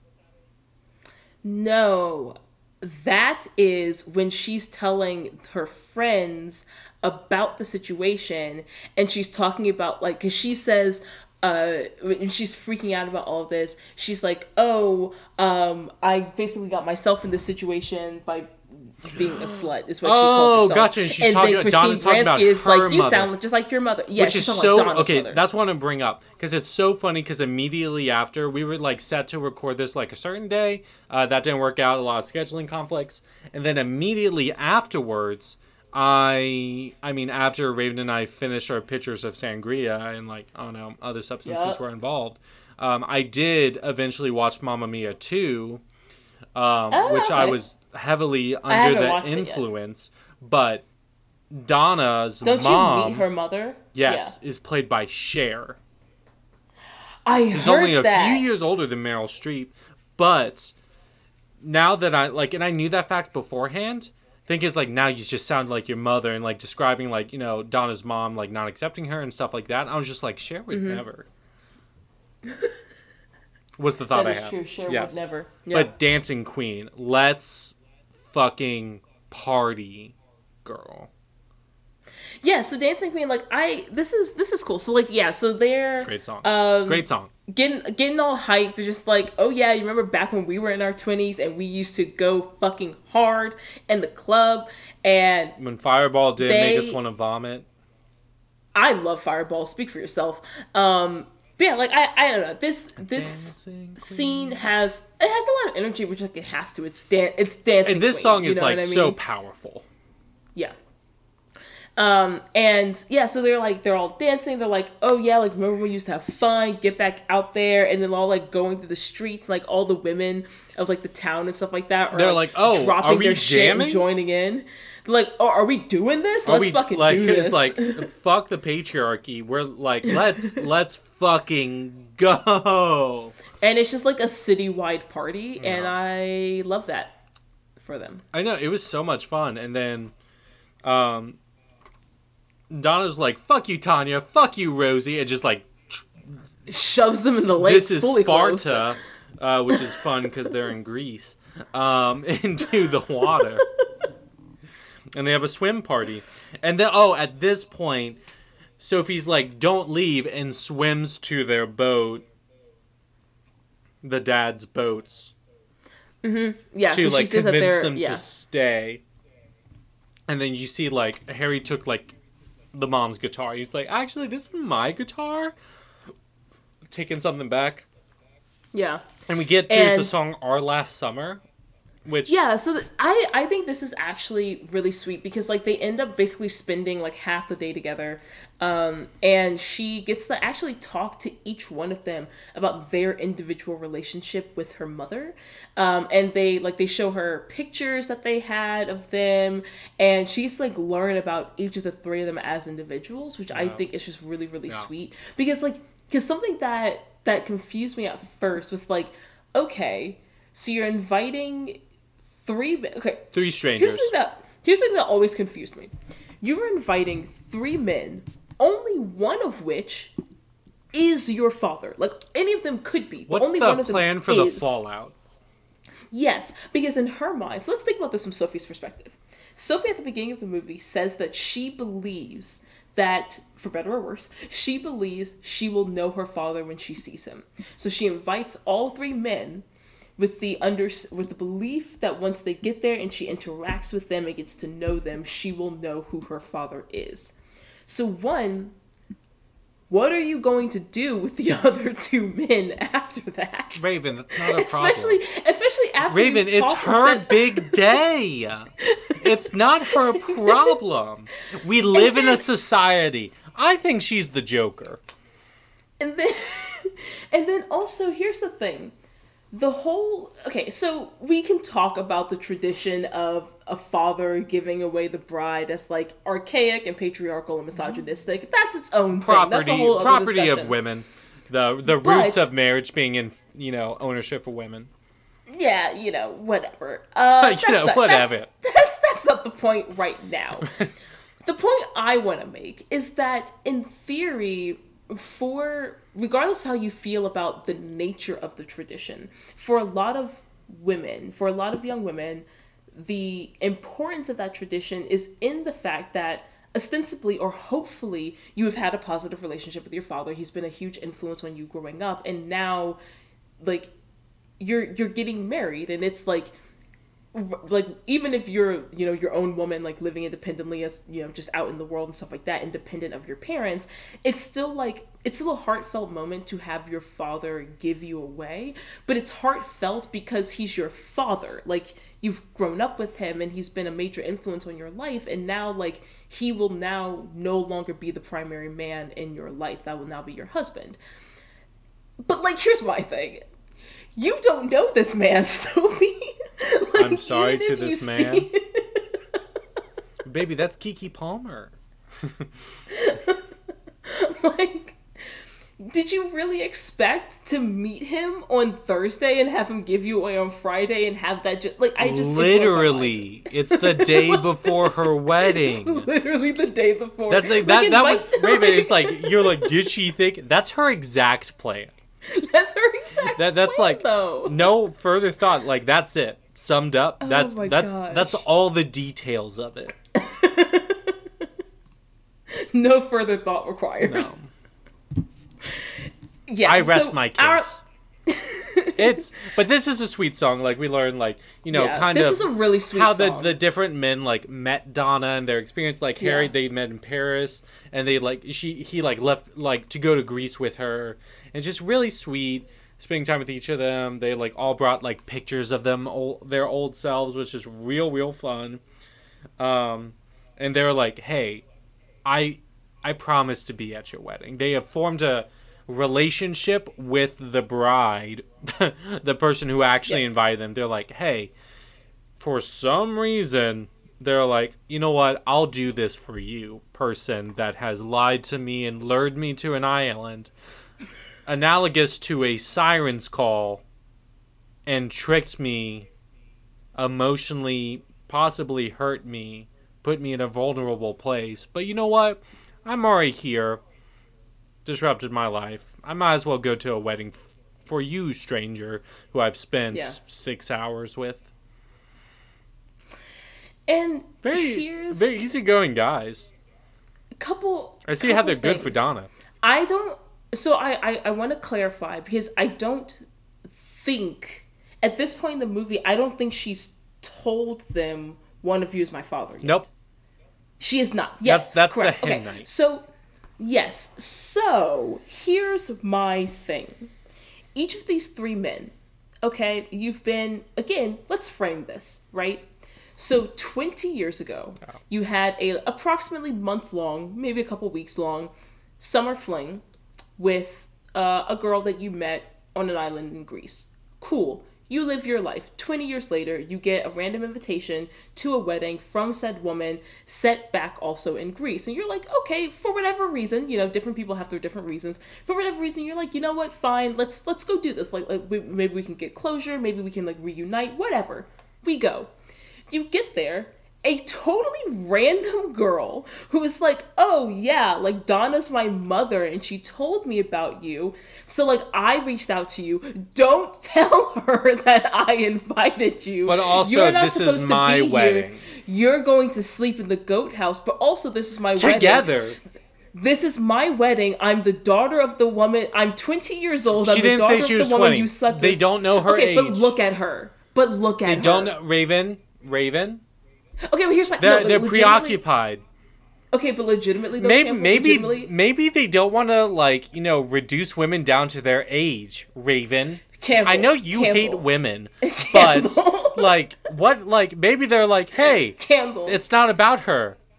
Campbell, Campbell. yeah. You had a fling with a woman 20 years ago, a young woman who is obviously who admits to being this woman's daughter. Who like yeah you don't know her exact age but she's about twenty she's in her twenties Men are at the very stupid. What do you want me to say, Raven? Donna didn't have a kid when you met her so like this girl's at least eighteen i don't right know why Like, you're yelling at me anyway, none of them think this is weird. Like they're all just talking about like, yeah, this was my relationship with your mother. You don't know what like none it doesn't occur to any of them like, hey, who's your dad? Or like, where's he? uh, to quote maybe one of the worst movies of all time master of disguise who's your daddy oh my gosh. So now at this point, she like gets back to the beach and she like sees Sky. Like the like the the men will promise to be at the wedding, um, and we learn that it's the stag night and hen night. So like bachelor bachelorette parties, Yep. basically. Um, and she sees Sky and we A get stag do and a hen do, I think is what they call them. In in Europeans, at least British people do. I don't know. well. This is Weird. they're um, American slash Greek. So Yeah. let's let's let's talk about that. Uh, and we get to the song "Lay All Your Love on Me," um, where we see like Sky. It just like red flags the song, but that's I mean, I think that's like they're trying to be really sweet with this. They're just like we're solid, but the song doesn't exactly fit that message. So yeah. Well, because the song wasn't written for the story. yes, and so oh my god, um, so they're going to have sex on the beach, and then Sky gets kidnapped by throngs of men who are, um, campy and flamboyant. There- What do you think of very- the choreography of this song, Raven? I'll be completely honest. When I first watched the movie, I hated the song and the scene. It was my least favorite Mm-hmm. song in the movie. Watching it this time, I liked it a lot more. Um, but I like almost intentionally slash unintentionally didn't watch the scene.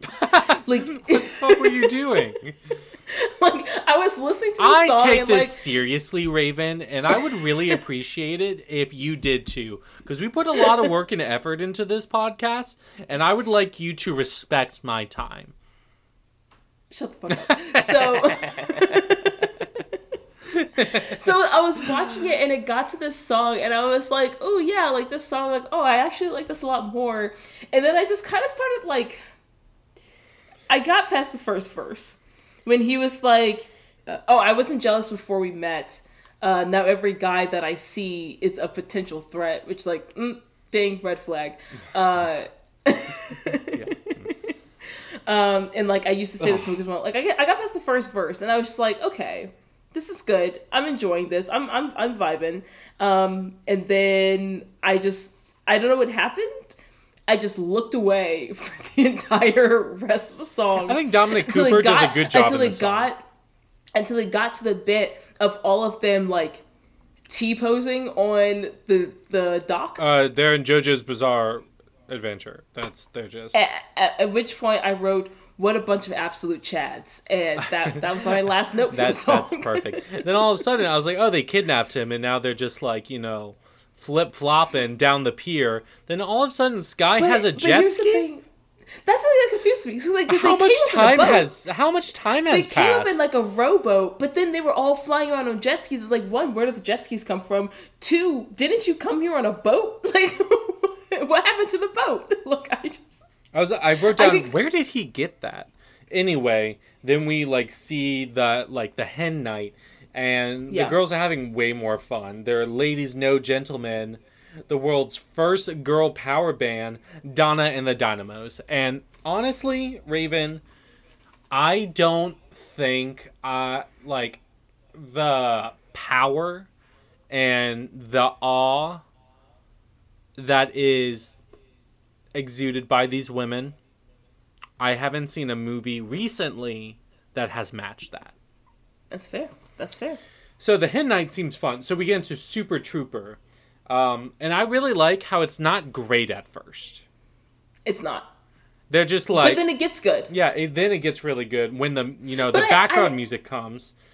I like that because it feels more like th- it feels a little realistic in that it feels like when you organic. go to a karaoke, a karaoke night and like there's a couple of people up there and they're just like really going at it but like it's still like at first it's still karaoke but then like maybe the Oh. song or maybe just the energy of the bar like it gets really hype and you're like oh yeah no we're here for this like this is actually really good now but like it's still karaoke you know Raven, what's your go-to Yes. karaoke song? I've only done karaoke once, But but, when I did it, I did say my name okay. and I crushed it. Of course you did. But what's your ideal karaoke song? Like that was your first experience. Just like, oh, let me do something maybe I'm more familiar with, something like that. But like Mm-hmm. the concept of karaoke, what do you think is the song that would be like, I'm doing this? Honestly, I think "Greatest Love of All" by Whitney Houston. Raven, you are an icon.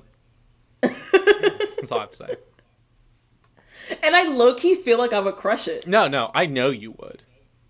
What about you? 1985 b- by Bowling for Soup. That is that is correct. You've said that before. I- uh, you would similarly crush it. Jenny just hit the wall, which is a I would start it better than that, but it's just I I got I got it. Uh, Super Trooper. I really like this song. It's just fun.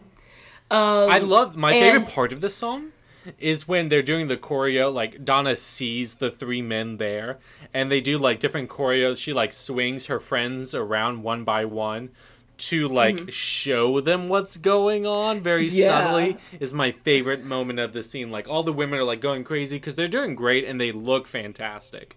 And then just be like hey here are the guys. I'm letting my i'm letting my gals like know like the situation. Yeah. help me and they're just like we got it. We got it. and we once got it. we're like- here for you.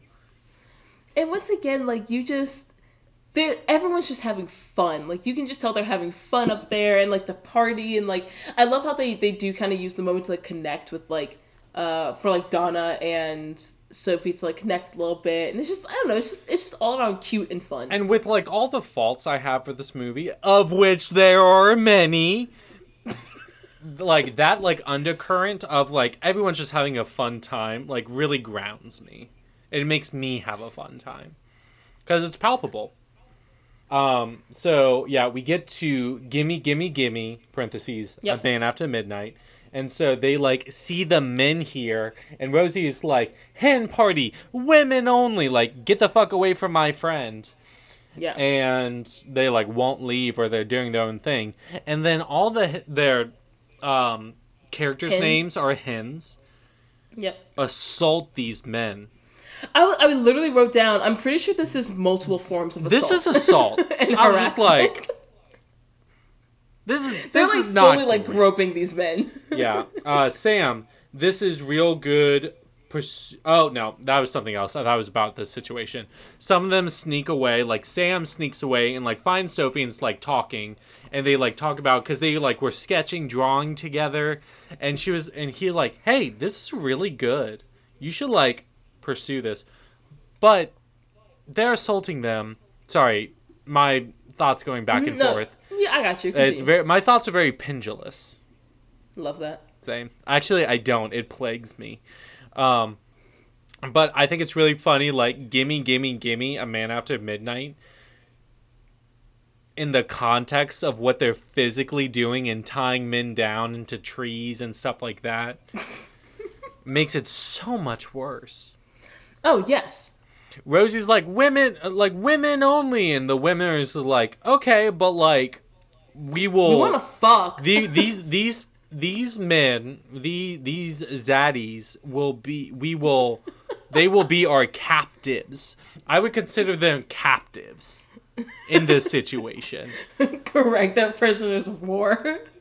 so okay so sam's like talking to sophie and she's Oh, like yeah, the it's like movie. it's like oh you're really good at this drawing and stuff it's like you could like pursue this and it's like oh what's your dream is this what you want to do and she was like no we're gonna run the hotel with my mom because she can't do it on her own she thinks Yeah. so little of her mother Yeah, but also okay. I didn't. I I, didn't perceive that like- that way because because her mother has recently expressed frustrations with the the the operations and logistics of running the hotel. You know what I mean? I didn't Yeah. perceive it as But it's a oh my mom job. incompetent. I perceived this like she's been doing this for 15 years and she doesn't want to do it but. I, I do feel like it's a savior complex thing that she's got going on Oh, that's fair. Especially with the whole like, I'm gonna find my own father because you couldn't.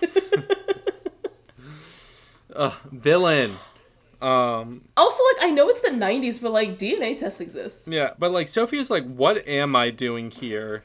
Um, and then we see we like go back to like you know the dynamos together, and Tanya's like, get me out of these boots.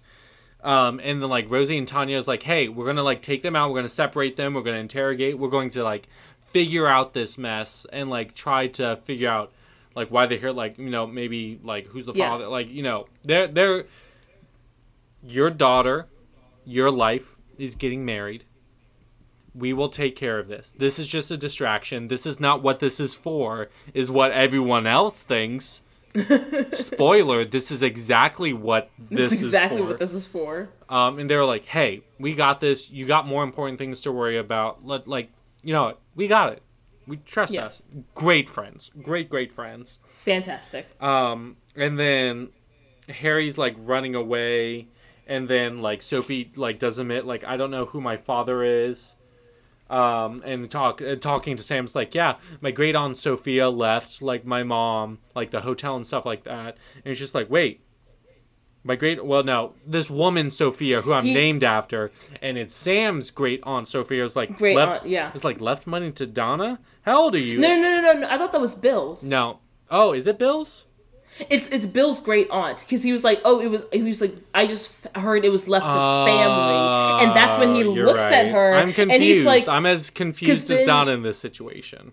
because then my next note is leave it to Bill to be the only one to even think to ask her age. Yeah. Because then he how looks at her and he's you? like, how old are you? And she's like, uh. Twenty years old.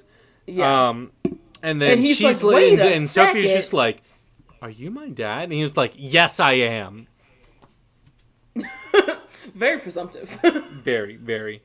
there are two other men here. And he was like, "Can I give you away?" And he was, she was like, "Yes, yes, yes." Um, and then we see the men, the stags, um, storming the Capitol. Never Which forget. okay, I, I, a quick, quick, quick, quick question for European slash specifically British people. Um, why stags and hens? Those are different species. Raven, that is a great question that I've never even considered. Like stags and does, okay, or like hens and, and roosters, I guess. I don't know if there's another species. I know, like for example, cow. The terms cow and bull refer both to bovine creatures and to elephants. Um, like a female elephant is also a cow, and a, and a male elephant is a bull. But like, I don't know if the term hen refers to any other species besides chickens. Okay, so this is a question posed on mychocolate.co.uk. Don't like that. Okay. Um, why is a hen party called a hen party and a stag do a stag do? Yeah, yeah, stag do. That's what they call it. do they? they do. Brits are weird. I don't know. she do. Um, okay, so here's a oh, what the fuck. This is a common misconception is that the terms hen and stag both originate from simple social stereotypes. In fact, it's more likely that the word hen hasn't always meant female chicken. In Middle English, hen could mean the female of any bird, and so a hen party was a party Oh. exclusively for ladies. Similarly, but going back even further, is the stag party, and you've guessed it. Originally, stag could mean the male of any animal, not just a male deal deer, and so a stag party is one exclusively for gents. Interesting. So Okay. it turns out hens parties are in creation of modern society. They actually go pretty far back. Um, did you? So where did the terms? Apparently, go back to the Tudor times. Just imagine how busy Henry VIII must have been with invites. Is something they write, which is terrible. Are they wait? Do they mean because he got married six times? He murdered like half of his What wives. this? This article is wild. Also, why is it Wait. called "My Chocolate"? Divorced, beheaded, died. Divorced, beheaded, survived. He only murdered two of his wives. Yeah, I don't know why you said six. You I said half. You said you look so dumb. Shut up. I knew it was three. Um, Gosh. the men are starting voulez-vous. Everyone is pairing up. Sam is just like, "How long have you known?" Um, like figure like puts the pieces together. He's just like, "Wait, how long have you known that I'm your father?" And she's like, "Oh yikes! Y'all are figuring it out now." And then like Harry does too. And I write, Sophie, no. She has told all these men that they can walk her down the aisle. yep. And I, I wrote down. Now she's got three drunk dads. What more could a girl wish for? I also said, way to not take responsibility for the situation you created. And then like, what's everyone drinking? BF says. And like everyone is just losing their minds. The oh, ground Oh, shouldn't be pulsating. okay, but can we talk It's about what a stone. fucking bop this song is? Oh, Voulez-Vous is like great. I really want to know how long this like scene slash like sequence I guess within the film because the movie goes directly from Super Trooper to Gimme Gimme Gimme to Voulez-Vous like back to back to back, and I'm, I mean I'm sure this was filmed like probably hits. over multiple. Yeah, like I'm, I'm sure this was filmed probably over multiple days, if not maybe a couple weeks or something. I don't. But they really had know to- but the- but- schedules work, but They like filmed it like in Greek like they had to get the yeah, the you know the different like the sunlight there's times like it's like oh the sun's setting we have to do it at this time right now like Yeah.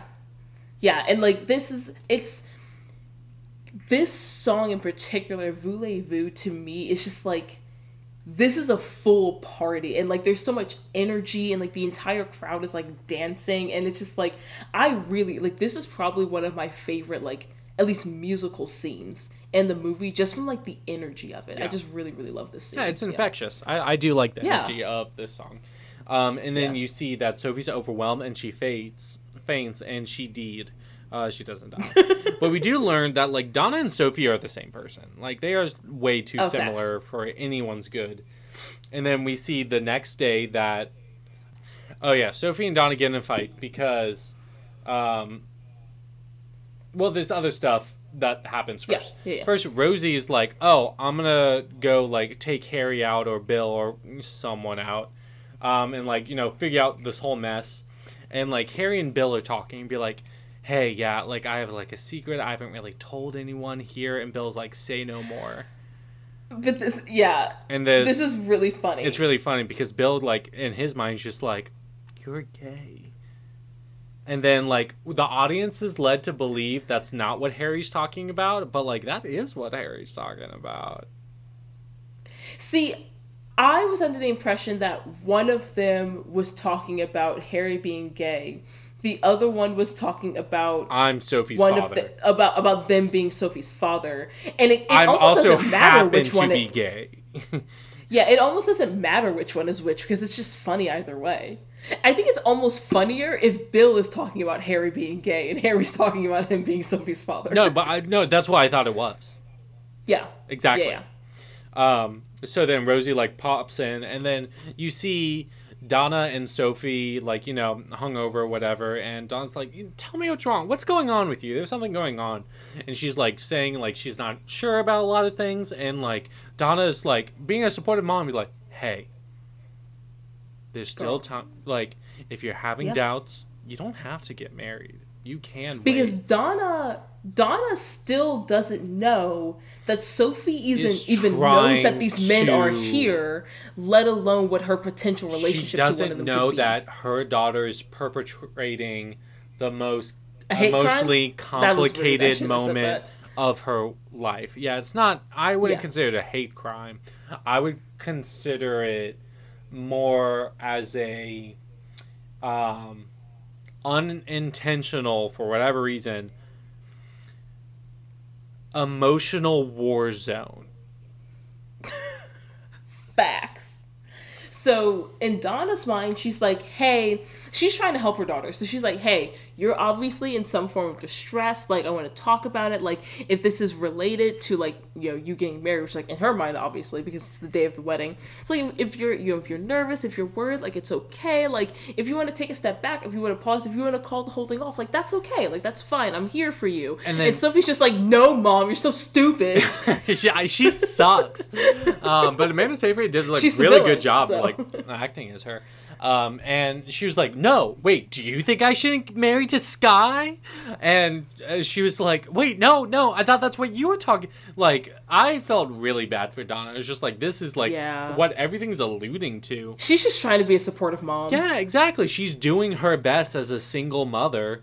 Ugh, Yeah. Fuck you. I keep on saying I want to say like fuck you, Amanda, but that's not what I mean. I And yeah. Sophie keeps on just like, I just don't want my children not knowing who their dad is. Subtext. Which You dumb slut. that which was It just pisses an me off. unnecessary jab at Donna. Yeah. Because You're the one that brought them here. yeah. You're the one that invaded your mother's privacy.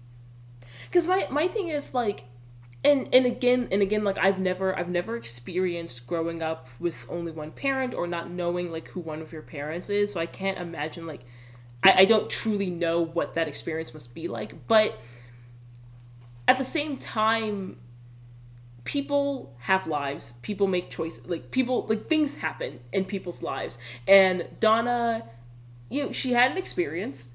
And like yeah she was living her life. Like she was a young girl. She was like she fell in love it didn't work out and then she was like you know what i'm young i'm gonna live my best life she happened to get pregnant that sometimes happens when you have sex and so she was like you know what i'm gonna take Oh, care of this i'm gonna be a I'm gonna be a I'm gonna be a boss ass bitch. I'm gonna take care of this hotel. I'm gonna raise my daughter by myself. And she did it, and she's awesome. And now she's being vilified by her daughter for not having grown up like with her father. And it's just like, but that's not the point.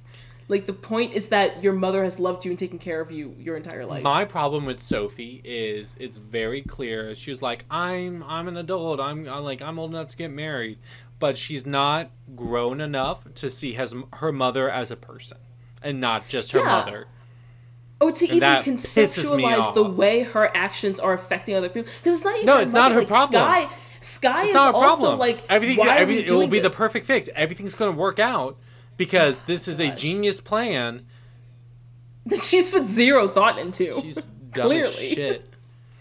So And like Sky, here's my thing: Sky doesn't even want the wedding, so this is purely for Sophie. Like Yeah. all of this, which everyone in her life is just doing is trying to support her the best way they can and doing everything she says and she's going behind everyone's back for an ulterior motives like you're putting so much work into this but you know what i'm not going to let you in what this is actually about and Yep. to a point and making you in like a horrible situation and how dare you make that about you how dare you be in an uncomfortable position that i put you in and feel bad about it while you're tr- still trying to support me and not going knowing what i'm truly going through because i won't tell you Yep. You know what, Campbell? At the beginning of this episode, I didn't disagree with you when you said that Sophie was the villain, but I, I wasn't quite there yet. Yeah. But you know what? I'm there. She's the villain. she's the villain of I this didn't think this movie had a villain, but the villain is Sophie. because there's like a lot of musicals we've like done and we're like oh she's not the villain she's the antagonist like it's unfair Yeah. standard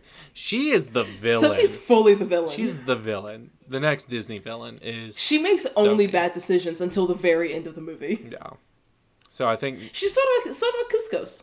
Kuzco. couscous couscous is what you were trying to say It's The what I almost said. couscous of couscous oh. and with that yeah, so they- they we will be getting another yeah. drink my glasses cheers Cheers. so at this point SOS. we see Sophie, not Sophie. Donna. We see Donna seeing Sam, saying is like, I it's like, oh, I see you kept my bagpipes, trying to help Donna understand that like Sophie's just kind of like, what's the word? A bitch. No. no. It's like what the uh, I had a good word for it and I forgot it cuz I've been drinking and I'm not good with words, which is great for a podcast where we drink a lot. But it's like she oh, it's on the tip of my tongue. It's like she attaches herself. It's like what's the word for the like attachment for astronauts in space? Tether. She tethers herself to the hotel where that might not be her dream. She's she's trying to ex- he's, Yes. Sam is trying to explain to Donna that Sophie is tethering herself to Donna's life. Raven, Yes, like I she's- love she's- you. Thank you for helping me in my moment of weakness. It's few and Yeah. far between, but thank you regardless. You're correct. You're fantastic, Campbell. So Um, wrong. but yeah, yeah, he's yeah. Sophie, Sophie's basically saying like even even her quote unquote dream of like staying here and like helping her mother run the hotel is like that's not necessarily what Sophie truly wants, but it's what she thinks she should do to support her mother.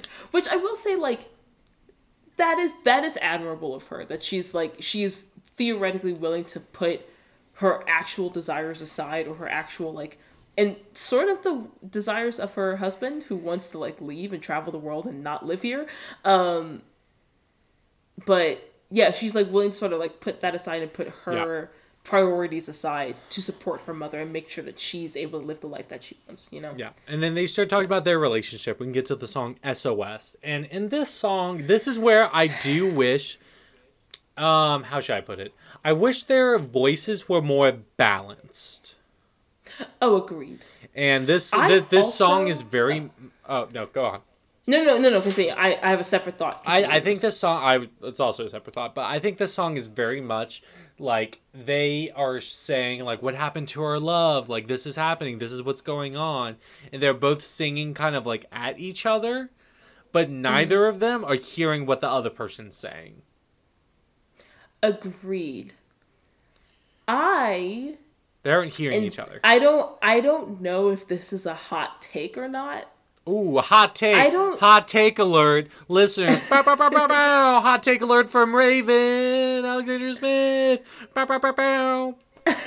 Continue. I don't Bijou? think this is the song that should be here in the story. Elaborate.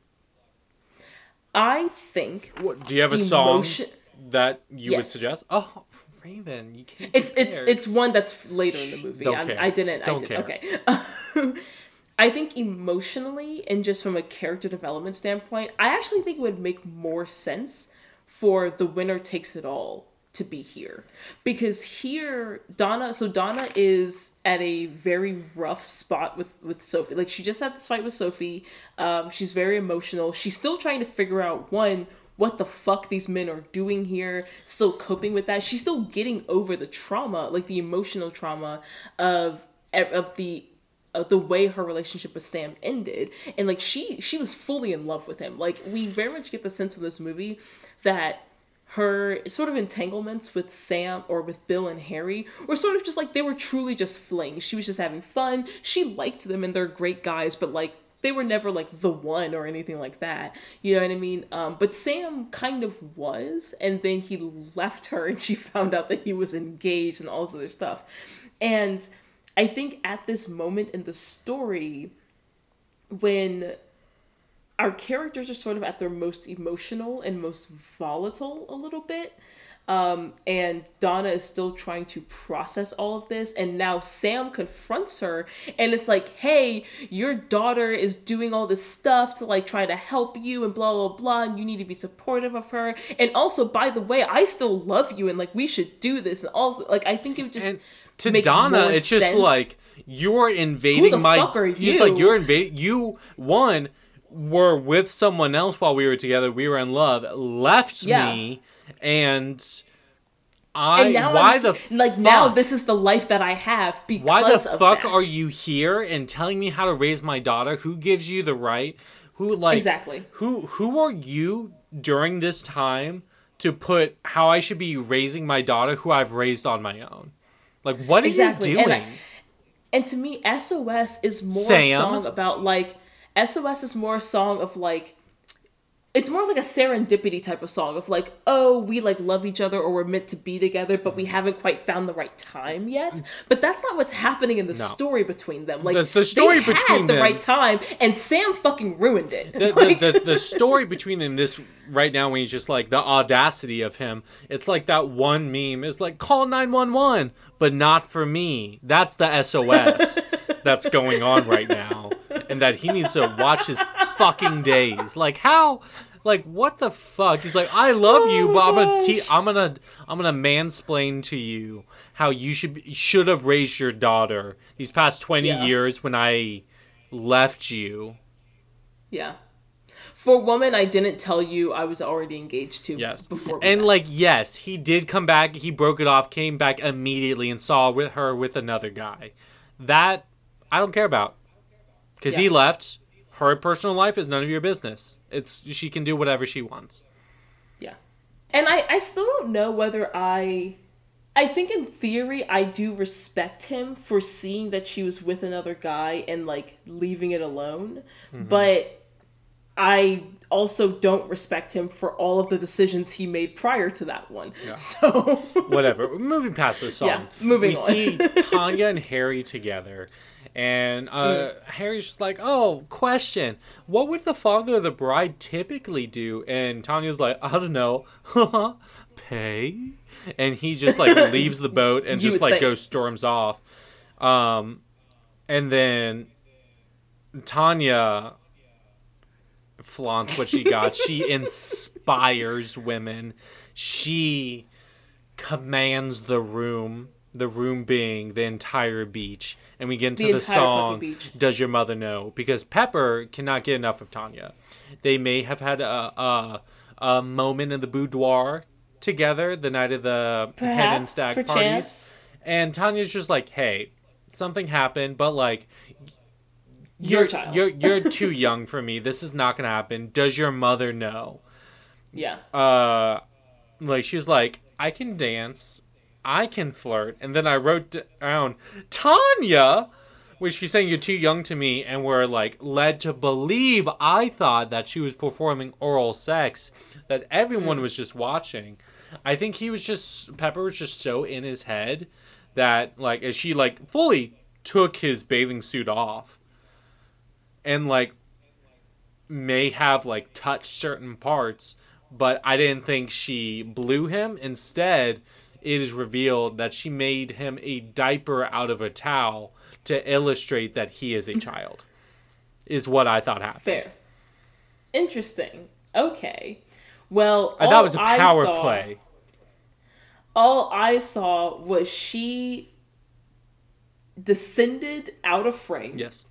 Her hand was on his chest, and he started smiling, and I was like, um, And Okay. I think that was it was definitely intentional, but yeah.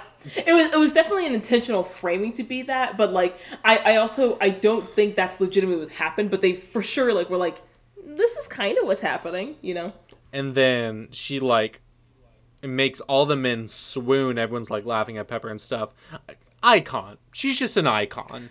Christine Baranski is amazing. Um, and then she says the line, "Yo, girls, we done good," which I think we should. I think like we've Raven, you and I have talked about. We're definitely going to get matching tattoos, and we think it's going to be like sheet music for this one song. that's really important to us. Like I'll have the treble part, you'll have the bass part. Would you consider us tattooing "Yo, girls, we done good"? Hyphen Tanya, aka Christine Baranski, instead. Absolutely. That's the wrong answer, and this is going to be And the right one. And the right one. No, no, that's an answer. Um, so then we see Harry, uh, like soaking wet, um, and like goes up to Donna's like, "Hey, like you've like done so much for your daughter, and like you've done it on your own. I just want to make a small contribution to the wedding because, like, you know, Yeah. like she, I've like got to know her. Like she's important to me. You're important to me, obviously." Hands her a check, which she almost faints about. Um, and she was like, I can't accept this. And he was like, You're going to have to catch me, and runs off, which I think is the funniest fucking thing. I love that. At this point, much. does Donna not think he's doing this because he thinks she's he's her father? Like she doesn't question I- this. No, no, no, no. I don't think. It doesn't seem she really questions. I, She's I just think, like I think she. Yeah, No, please- no. I please think explain. she is very, at least aware of the potential that he could be Sophie's father, and that he could know that. okay. Um, but I see it more as like. I see it almost more of like a pride thing of like, fuck you, I don't need your money. No, no, I do get that. I wasn't sure Yeah. if the she was like what your feelings about the other part was, if it was happening at the same time. Ah, Because it seemed to ah, kind of yeah. That that was my thought, but that makes sense. No, I, I, I, honestly, okay. No, if we're being honest though, I don't know if she's put that much thought into Bill and Harry because, because I think a lot of her emotional energy right now is Mm-hmm. Emotional tied up with Sam. Is tied up with Sam. Like, I, she probably honestly hasn't thought that much about Bill and Harry. Like her daughter, I don't Sam. think she considers other people that are interacting with her. Well, I mean, Sophie had to learn it from someone. So we see Sophie tell Sky like the deal, what's going on, and Sophie. He asked, he was like, Sophie, is this what the wedding is about?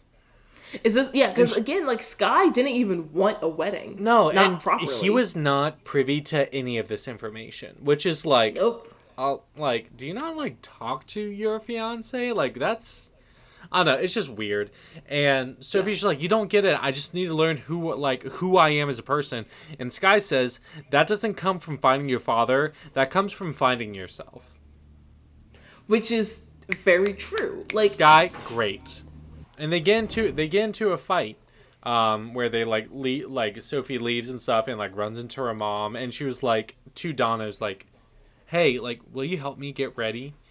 Um, Yeah. and then we get into which is so like it it's almost sad to me how happy and surprised donna looks because it's just like yeah, you should. This is a thing that you should be able to do with your daughter. Yeah. And like, yeah, they just had a fight, but it's just like I don't know. Yeah, and we get into the song "Slipping Through My Fingers," which is a great song. Oh, which is such. Oh, a sweet also, there was another song where you saw like baby pictures of just like, oh yeah, this was Sophie when she was younger. It was actually baby pictures of Amanda Seyfried. Oh, that's so cute. I love when Yeah. they do that. I Um, love I love the, the the sort of montage that we get of the two of them. Well, mostly Sophie, but the two of them Could getting you ready. imagine being like cuddling and painting nails and being that close to Meryl Streep? Amazing. It's just like I don't know. It's like- just very like heartwarming, like seeing like this relationship through this montage.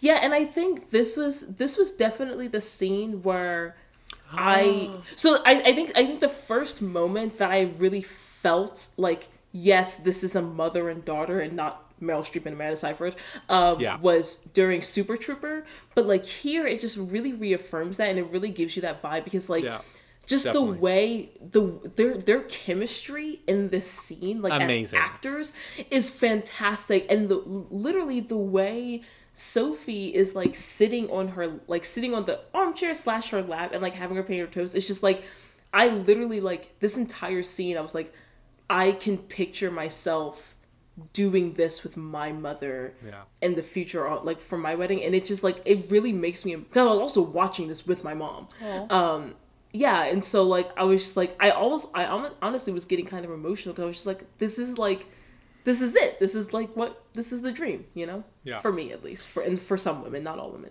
So I had two main points of this song. One, the word I would describe this song would be fleeting. Exactly yes Two, perfect. at some point, I guess Sophie was shaving her legs and she like you know cut herself, and like her mom put a band-aid on it. She did not wipe off the dripping blood. It was like a I band. didn't even notice it was that. like uh, yeah and i hate myself for like realizing that she like put a band-aid on like the you know the, the wound but there was still like blood on her leg and she didn't wipe it up what kind of mother are you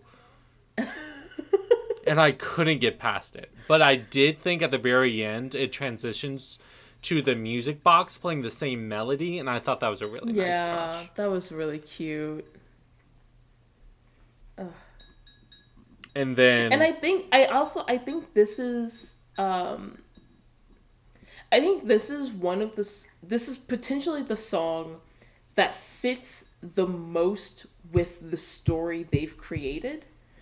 Um because I think I think a lot of the other songs there's either one line or just something I that's disagree. like oh I right. think another song that fits very well is Voulez-Vous because it oh really but yeah, it, yeah. it like uh elicits the raw debauchery of this story and just like a bachelorette slash bachelor Yeah. party.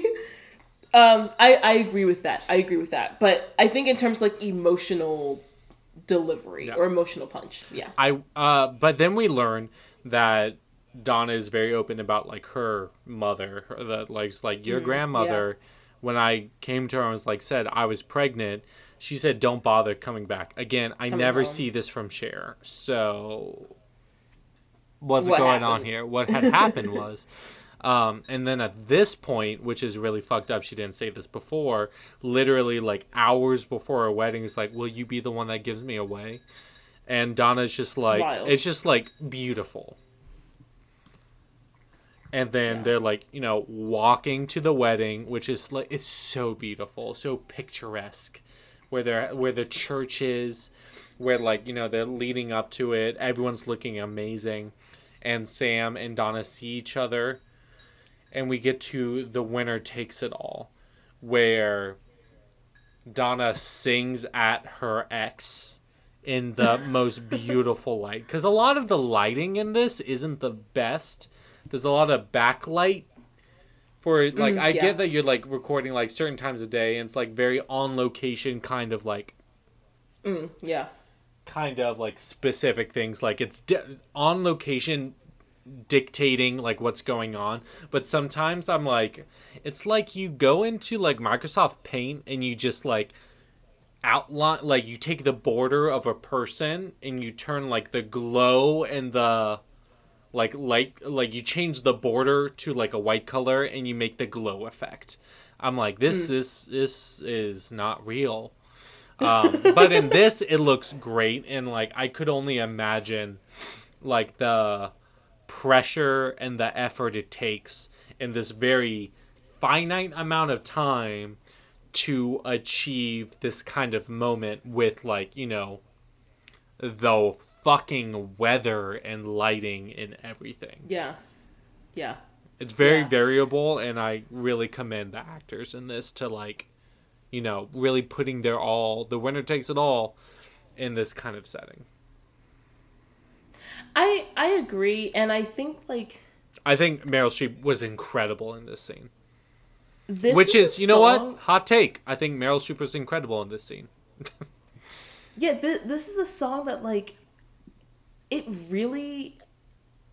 a- As someone, and I think most people have at this point, but like as someone who has definitely experienced unrequited love before, slash What? someone Who are they? I'll kill them. leaving you and having a different, you know, same, Name, uh, name, partner. Raven. Um, Raven, look at me, look at me. I'm furious. Name them. I and I will. I will take care of the situation. Because how Well, it's been it's been multiple people, but how very um, dare they? I, I- Raven, you're trying to move on, and I'm not. Because I am on the war path now. oh my gosh, As your big brother, I am about to slit some throats. You know I'll get away with it. You know I'm smart enough. Just give me the names. Um, but yeah, so this song, I think it just really Campbell's pouting now.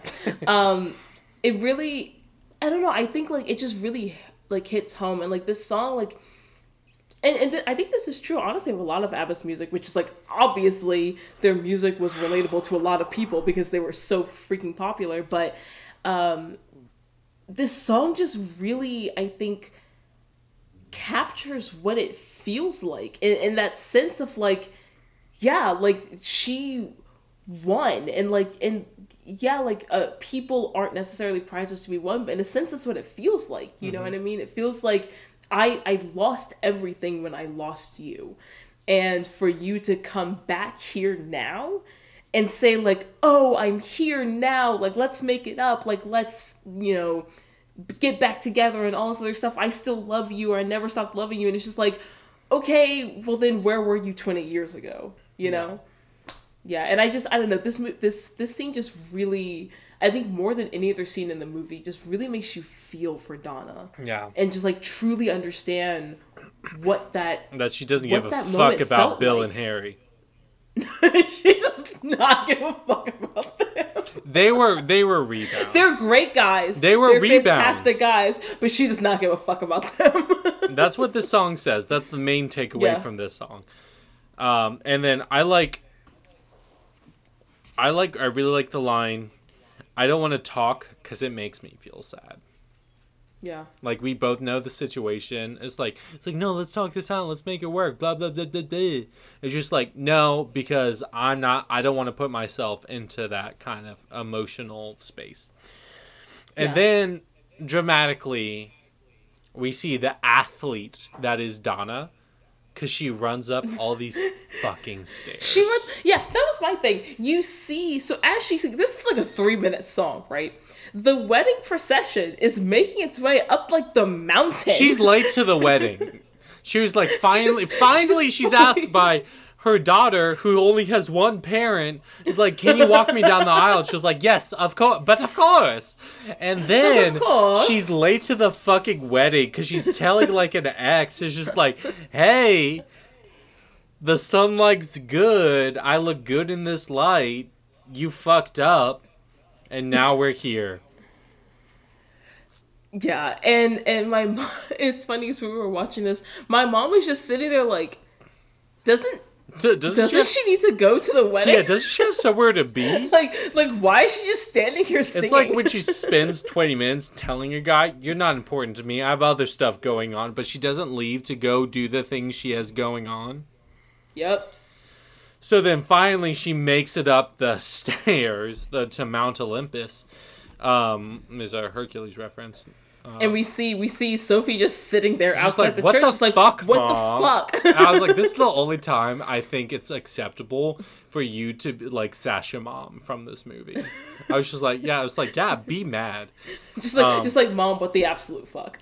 I will say, uh, in this scene, the band that they have is the best.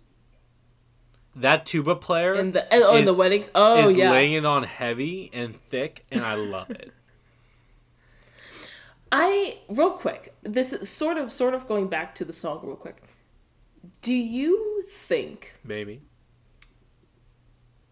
do you think that song whether they kept it as because again i feel like winner takes it all should have actually been where sos was regardless of whether the song here was winner takes it all or a different song I disagree. do you think this should have been a duet No, I don't, and I disagree because I feel like a lot of the perspective uh, in this movie has been from the from the potential suitors and the formal loves and stuff. There hasn't really hmm. been a song that is Donna on her own, and I think "Winner Takes It All" leads itself to resolution. And I hmm. think SOS, if it was the time during SOS, it would have been like a too far of a gap that wouldn't make sense because I think the winner takes fair. it all is very a finite statement that's just like I am ready to move on, and she's ready to move on because she's walking her daughter down the aisle, and then the villain of the movie is like, "Oh, you thought Uno reverse card? This is what's going on." see interesting because i think of it like i agree that winner takes it all is more of a definitive sort of statement Yeah. and it's sort of donna getting SOS is a question. Yeah, winner takes it all is Donna getting closure for herself, like saying, you know what, I'm I'm done, I'm over this. Um, and Which I, why I- didn't I- Sam say he was single at that point? honestly? But This man is so dumb, especially so the, except the for reason dumb gay Harry. the reason I think winner takes it all should have been sooner in the movie is be- because it's Donna getting her own sort of closure and processing those feelings that she's spent 20 years mulling over apparently. Um, Do you think she spent the entire twenty years mulling over, or do you, Not she, literally, She was like, like- living her life, and honestly, like, th- like yeah, sometimes I think she I think she never fully completely processed it. okay, As in never truly got over it. Totally, you know what I mean? she didn't have closure for anything. Yes. I agree. Agreed. Okay, yep. And Okay, I I'm think I think it would have been I purely think it would have been a better romantic story for that scene and that closure For to Sophie not to marry her brother. Agreed. Um, but for that scene to have come earlier, and then for Sam to have to win her back. Because Sam is the one that fucked up in the first place. But in this oh. case, it's like it, SOS says like, "Hey, we still love each other, but we're mad at each other." And then Winner Takes It All says like, "Okay, I'm done." And then five minutes later, they're getting married. And I think it would have been better if like if that. I think it would have been better if that.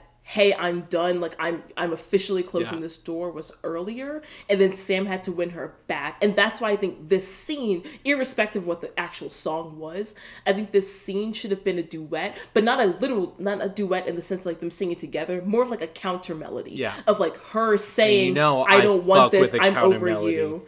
Don't don't you just love a counter Love it. Ugh, amazing. Anyway, that's my thoughts. Let's continue to the wedding. Okay, so the wedding starts, and uh, yeah, that soprano sax is so good, and that tuba. um, Amazing.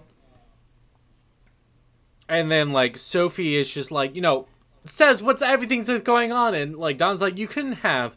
I don't even know who it is, and like.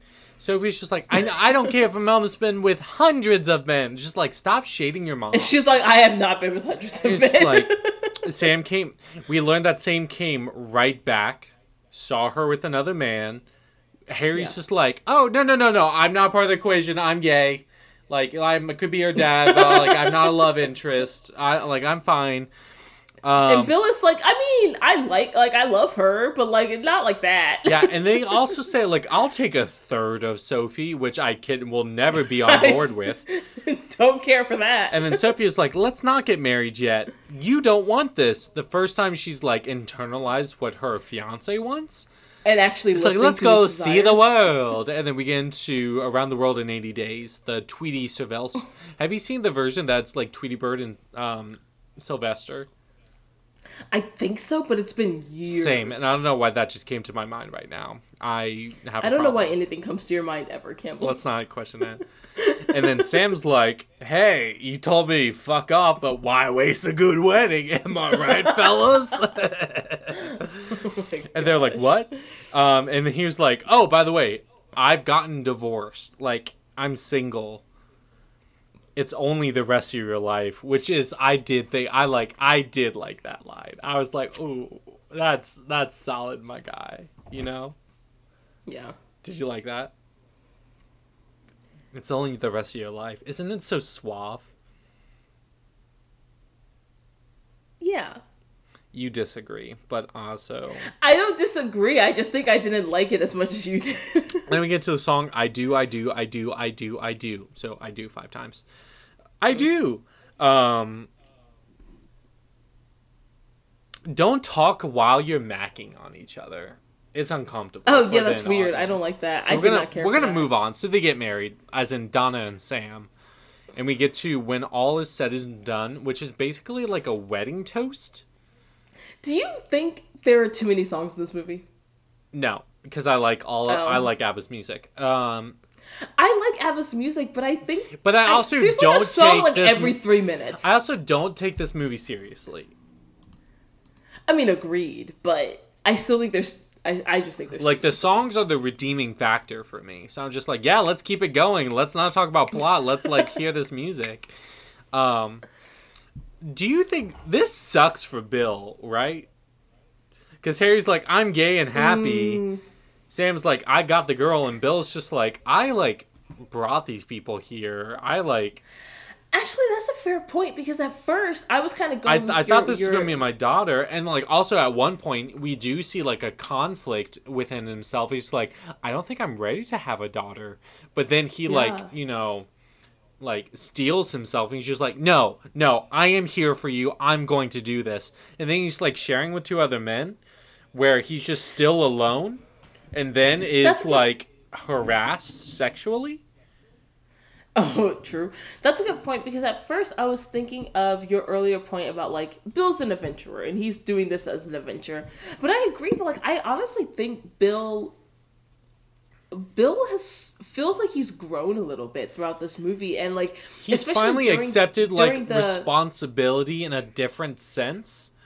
Yeah. and like And that like- and, like, realization is not rewarded Yeah, and during during the hen party where like you see him like freaking out at the idea that she's his daughter, but like he does you do see that like he, is takes it seriously Yeah. and that's why he's freaking out. You know what I mean? and then the next morning when they're talking about like he, he definitely is conflicted, but you see that like uh, yeah, he is willing to like okay, like you could be my daughter and I if that is the case, like I want to take responsibility for that. I want to be here for you. Like you seem like a lovely girl and like I want to support you in whatever way I can.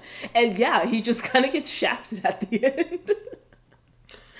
I mean, although Sophie does say like all three of you can like be my dad sort Yeah. of, which but, is like- weird and selfish and i don't like it um but Well, this whole movie is selfish for Sophie. yeah like, the winner takes it all and the winner is sophie and Mm. it's very interesting so then at the end like uh That's true. Sophie's like Sophie no gets everything consequences she for wants, actions and no okay. it's it's ms hannigan and annie there's no consequences for anything the closest she does. comes to having consequences for her actions is when she and Sky fight about him being like, "Did you only want this wedding for your dad and not for us and like to actually celebrate like our love and us getting together?" And she was like, "No, babe, I love you too." And he was like, mm, "Okay." Yeah, that's, exactly. that's the closest thing she had and to then, consequences. and then we see Rosie's like talking to Bill, and it's like Bill's like, "Yeah, I'm a writer. I'm kind of a lone wolf," which like Rosie said before.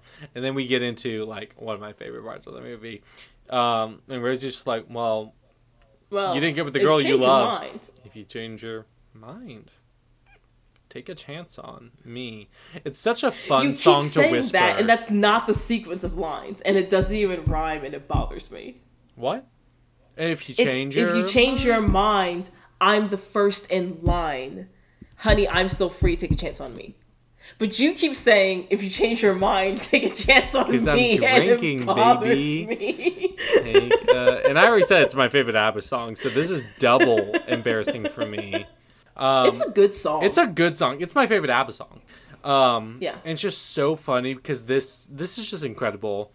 And like, what's wrong with these people? Because Rosie is just Oh, like many stepping things. down that like strutting down the tables, and people are like walking "Thi- down the table. People are eating. People are like, this is okay, this is wanted, and this is warranted, and it's not. And stop dancing on this ground. Like, what the fuck? They're just like, she's.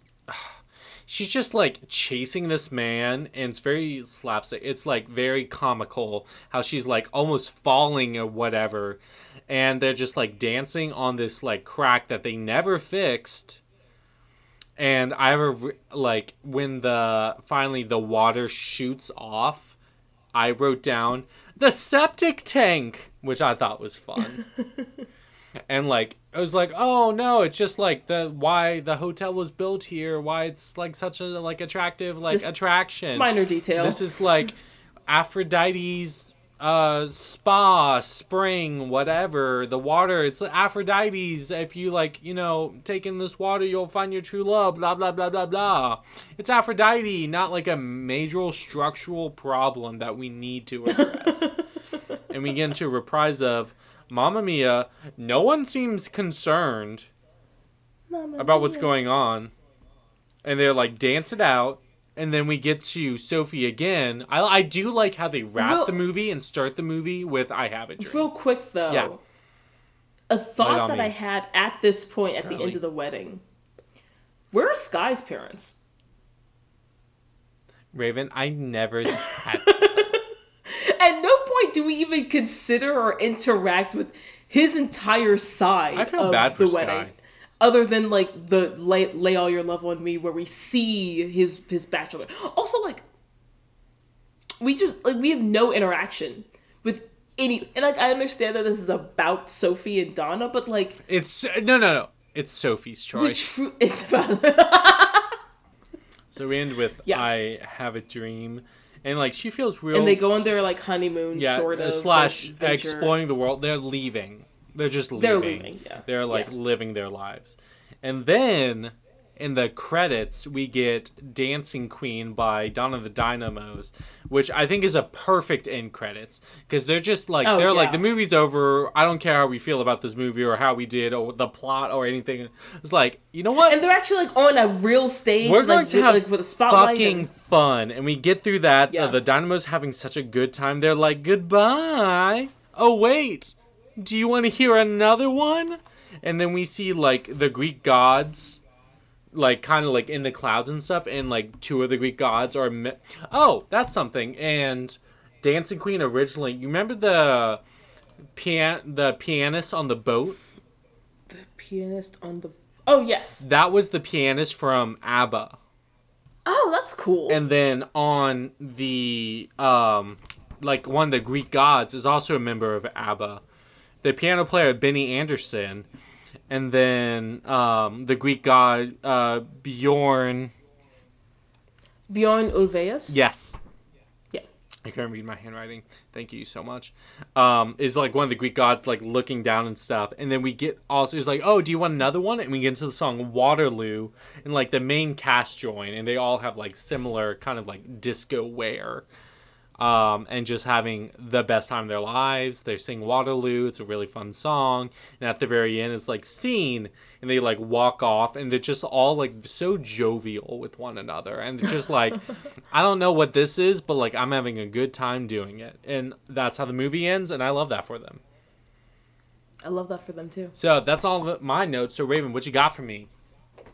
If you change your Uh, mind. Mind. Uh, okay, yes. So the we've already talked about this quite a bit, but the music in this musical was all written by ABBA, which is a Swedish pop group that was formed in Stockholm in 1972. Um, and I'm I'm going to try to pronounce all of these individuals' names as authentically as possible. I obviously do not speak Swedish, but I I, believe try in my you. best. But you're learning Dutch. I am, that is a very different language. um, uh, so the uh, the group individuals are Agneta Fältskog, Bjorn Ulvaeus, Benny Andersson, and Anni-Frid Lyngstad, who apparently is a princess which I did not realize until I was researching for this episode. Um, so it turns out that the group's name is actually an acronym of the first letters of all of their first names, intentionally arranged as a palindrome, which is super cool. Um, and apparently, uh, the they were the group was like two married couples. So it was um, Fältskog Fältskog and Ulvaeus, I believe, and then Andersson and Lyngstad were the two married couples. Um, unfortunately, with like the popularity that their group reached, it was really difficult on it. Like was a lot of strain on their marriages, and so they ended up. Both of the marriages ended up ending, which is when the group separated in 1982. Um, but they were Sweden's first Eurovision winner in 1974. So, especially for American listeners, um, Eurovision, for anyone who doesn't know, is an annual song contest that Europe does. Um, I say Europe, but like Uh, I think Australia participates Yeah. in it, like Canada, like other other non-European countries participate in it. But it started as a European song contest. Raven, um, Yeah. do you consider great talented artists that do you consider the winners of Eurovision to be great talented artists? I mean, I mm, okay. One, take my opinion with a grain of salt because I'm relatively unfamiliar with mm-hmm. Eurovision, and I've only even watched the contest like maybe twice or seen songs from the contest like twice. Um, but I think as a general rule, I think as a general rule, they are talented artists. I think there's also, assumedly, some like politics and stuff like that that also go into like the making of the song and all of that stuff. But in general, from the performances that I've seen, like there are some really, really fantastic performances that happen in this song contest. Then why the fuck do you clown me for liking Dance Monkey by Tones and I, the Eurovision winners? Campbell, I set your ass up. I I, I set your you ass up. Also, Måneskin, uh, the Italian band, they also have a song called Mamma Mia, which is a really fun Hmm. song to mosh in bed with your lover in the morning. Is is that a, is that a euphemism? for No, sex? it's not. I'm just whimsical in my life. I'm just saying you said the words mosh in bed, and I just anyway. You know how I pot Uh, beret while we're in bed together, Raven? Raven? I said Raven. Raven? Kickball change, kickball change, pas de bourrée. And I just like are just kicking you while we like sleep in the same bed together. That's the vibe I'm saying with moshing to Mamma Mia in bed. wild. Um, so they were Sweden's first Eurovision winner in 1974 with the song Waterloo, and Waterloo's such a good song. Apparently, it was named the best song in the competition's history in 2005. So only a couple years before this movie, yeah, this movie came out. And they were Wild. a band since when? 1972 and they they they sent it in 1974 so for 30 years in 30 years they were the best song in the competition's history um, they have been considered one of the best-selling music acts in the history of popular music um, and fully topped the charts worldwide from 1974 to 1983 which is why we're not going to be spending a ton of time talking about them because at this point like you just know ABBA. People just know ABBA. I knew them before I'd actually really even heard of them. Like you know their songs. You know Dancing Queen, you know Take a Chance on Me, you know these songs. Um, so the two individuals in the group that specifically worked on Mamma Mia were Benny Andersson and Bjorn Ulvaeus. Um, so Benny Andersson is a Swedish singer, music singer, musician, composer, and producer. Um, and Ulvaeus is a singer, songwriter, and producer. Both of them co produced um, the Mamma Mia film. So the interesting thing about Benny Andersson, his wiki career section is literally organized into before ABBA, during ABBA, and after ABBA. I mean, when you're a part of ABBA, how else is it going to be organized? How else does your life work out? Um, but he actually has his own band uh, uh, that he's been working on since 2001 called Benny Andersson's Orchestra, um, which I believe orchestra, is, yeah, it's just the Swedish word for orchestra. Um, but Lazy. yeah, so he's the he's the musical leader and composer, and it was formed like mid 2001. Um, and yeah like they so both of them like after after the band broke up um benny andersson and bjorn uh Ulvaeus started like working together and like developing like, like songs and comp- compositions together. And um agneta fältskog and anni-frid lyngstad went on to have like solo careers. Um so yeah like um Benny Andersson and and Bjorn Ulvaeus like had a hand in the development of the play as well in 1999, and they were approached to um, to produce the, the the film in 2008 which had like a really really good reception um, when it was first released. So in the uk it grossed over 69 million pounds um, and in greece it grossed 1.6 million pounds um, which ranked number one at the greek box office. Um, and in the uk it's the 13th highest grossing film of all time like still currently is the 13th highest grossing film of all time in the uk um, and it opened at number one. Um, so it is, it is a wildly popular movie. Like even in the us it grossed at 144 million um, and 467 million like other territories worldwide. Um, so yeah highest grossing live musical live action musical of all time which honestly when you look at like disney's live actions it doesn't have a lot of competition but it was very very well received um, although critics didn't love it which like i think is in line with our response um, so like on rotten tomatoes it only got like a 55% approval rating um, and an average rating of like 5.6 out of 10 which like I think makes sense. Um, it's a movie that's entertaining, and that's about it. But it did win a few awards. So it won um, an Empire Award for Best Soundtrack, Golden Raspberry Award, Golden Reel Award, also for like sound editing. Um, it won. This is so. This is a similar. Do you remember back in Annie? Where I talked about how the actress that played Annie won, I forget the actual name of the award, but it was something like worst something like worst like leading actress which was worst, like not deserved. Which was weird. But pierce brosnan won a golden raspberry award for worst supporting actor. Which like again it like doesn't it's so weird to me that these are even a thing that exists.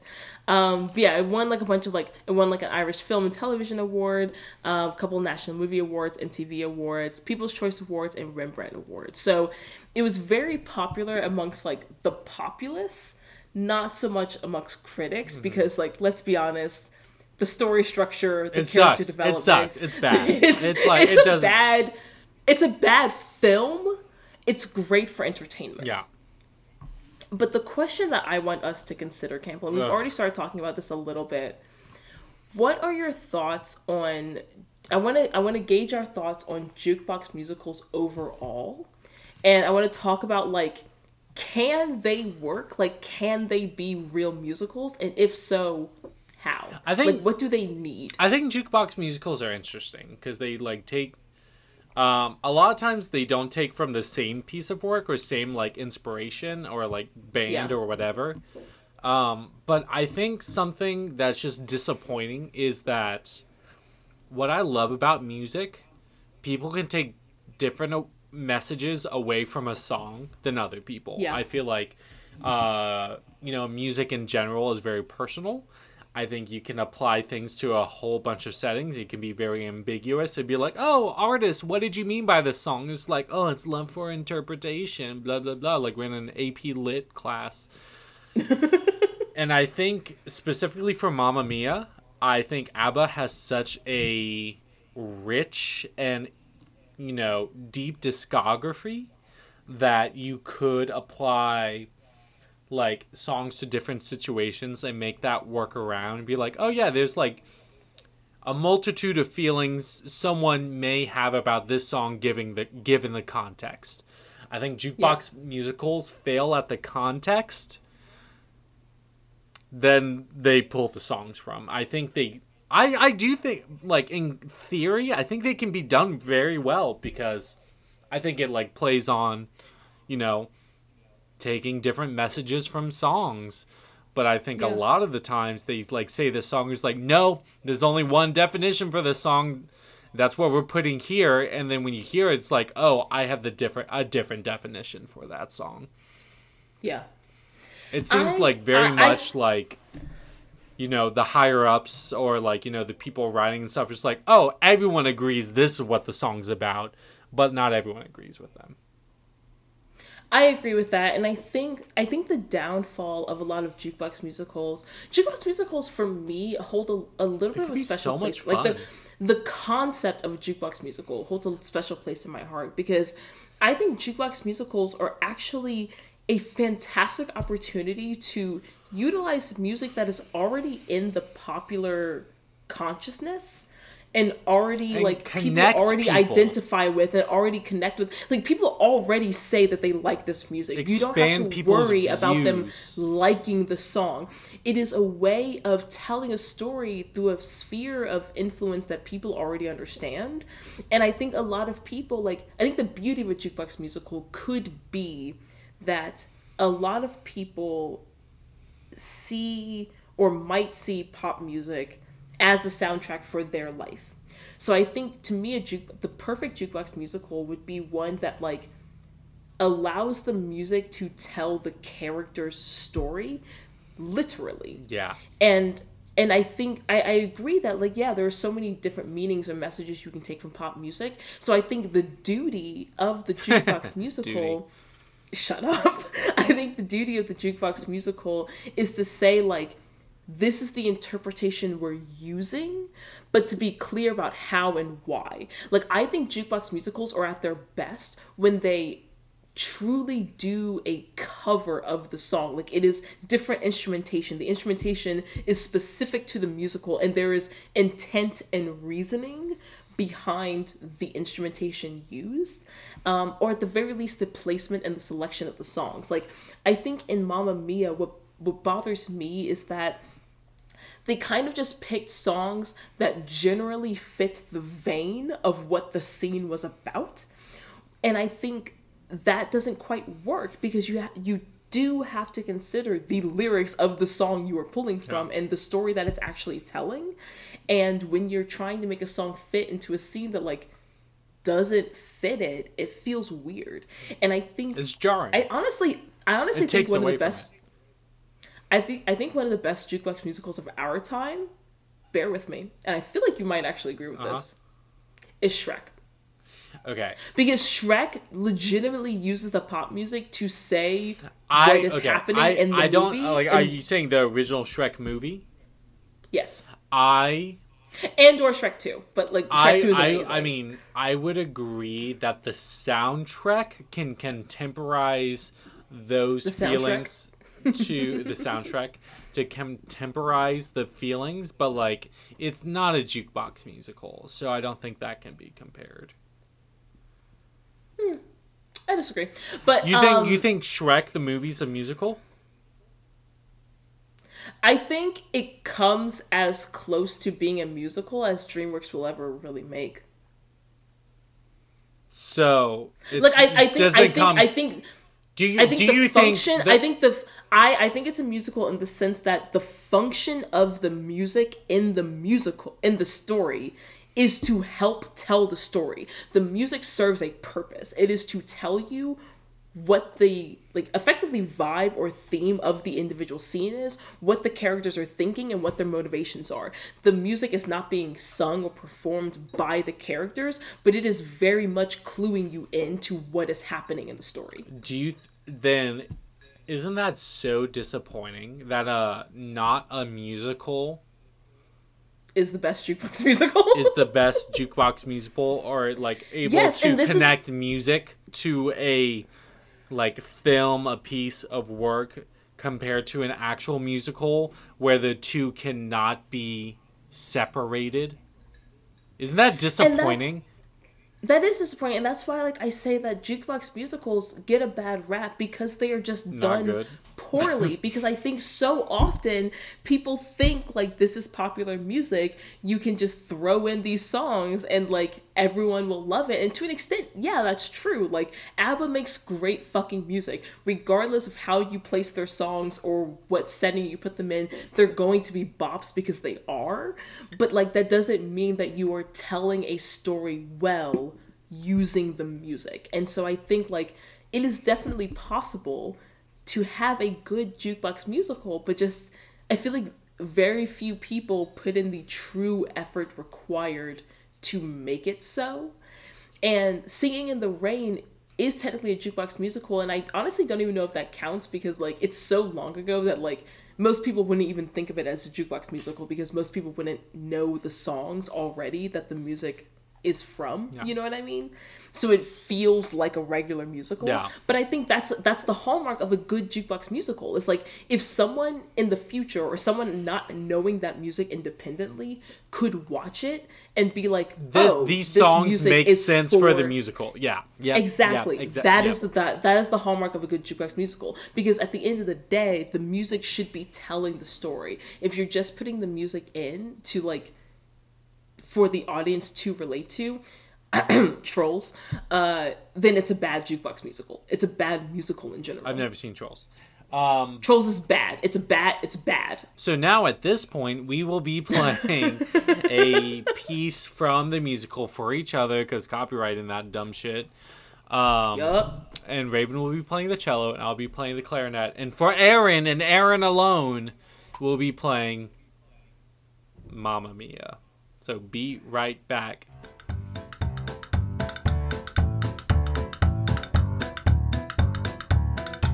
Hey everyone! In addition to our other nonprofit partners, I would like to do a quick plug for the D'Addario Foundation. The D'Addario Foundation is a nonprofit grant making organization that provides monetary and product support to high quality music instruction programs on the front line to improve access to music education. And every single cent raised goes directly to getting kids involved in community music programs, acquiring and maintaining instruments, providing college scholarships, and supporting new innovations in music education across 41 U.S. states and 189 cities. They accept monetary donations, of course, but also instruments. So if you have an old instrument that you no longer use, please consider donating it to the D'Addario Foundation, where they can get it into the hands of a student in need. However you're able to contribute, you can go to daddariofoundation.org slash about slash donate. That is D'Addario Foundation, D-A-D-D-A-R-I-O, foundation.org slash about slash donate. Now please enjoy the sultry sounds of me and Campbell destroying music. I think that was pretty solid. I thought that was pretty good. We were, uh, I got a little off from you. I got a little off, off from you. around- Yeah, around like the middle there, but we got back together because we've ended together, which I think, I think this is one of the first times I've ever listened to you enough to be able to adjust myself to match you. And it went better than It's normal. not saying much because I'm I'm literally just playing eighth notes, uh, but like I'm doing really well. I think so too. I messed up a lot also, of stuff, you are too. but like it's Uh, but like, but like the the I'm still the, the melody was the melody was still very discernible. Like I knew Uh, exactly discernible what is what I'm time. going for, baby. so I think we should start at the D.S. al coda. The D.S. al coda. The Fifty measure Al fifty. Oh, the yes, yes, yes, yes, 54 yes, to yes, the end. Fifty-four to the end. Cool, cool, cool, cool, cool. I'm down for that. Okay, one, two, one, two, three, four.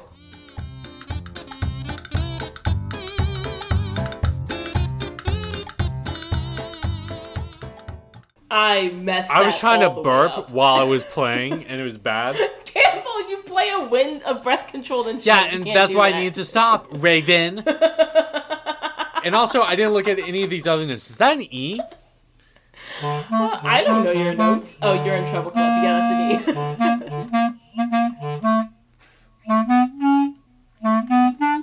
E. Okay, I'm good. Okay, I'm good. I won't take another sip. I'm good. Okay, wait. Give me, give me. I, I No. Give me a second. No. All right. One, two, one, two, three, four.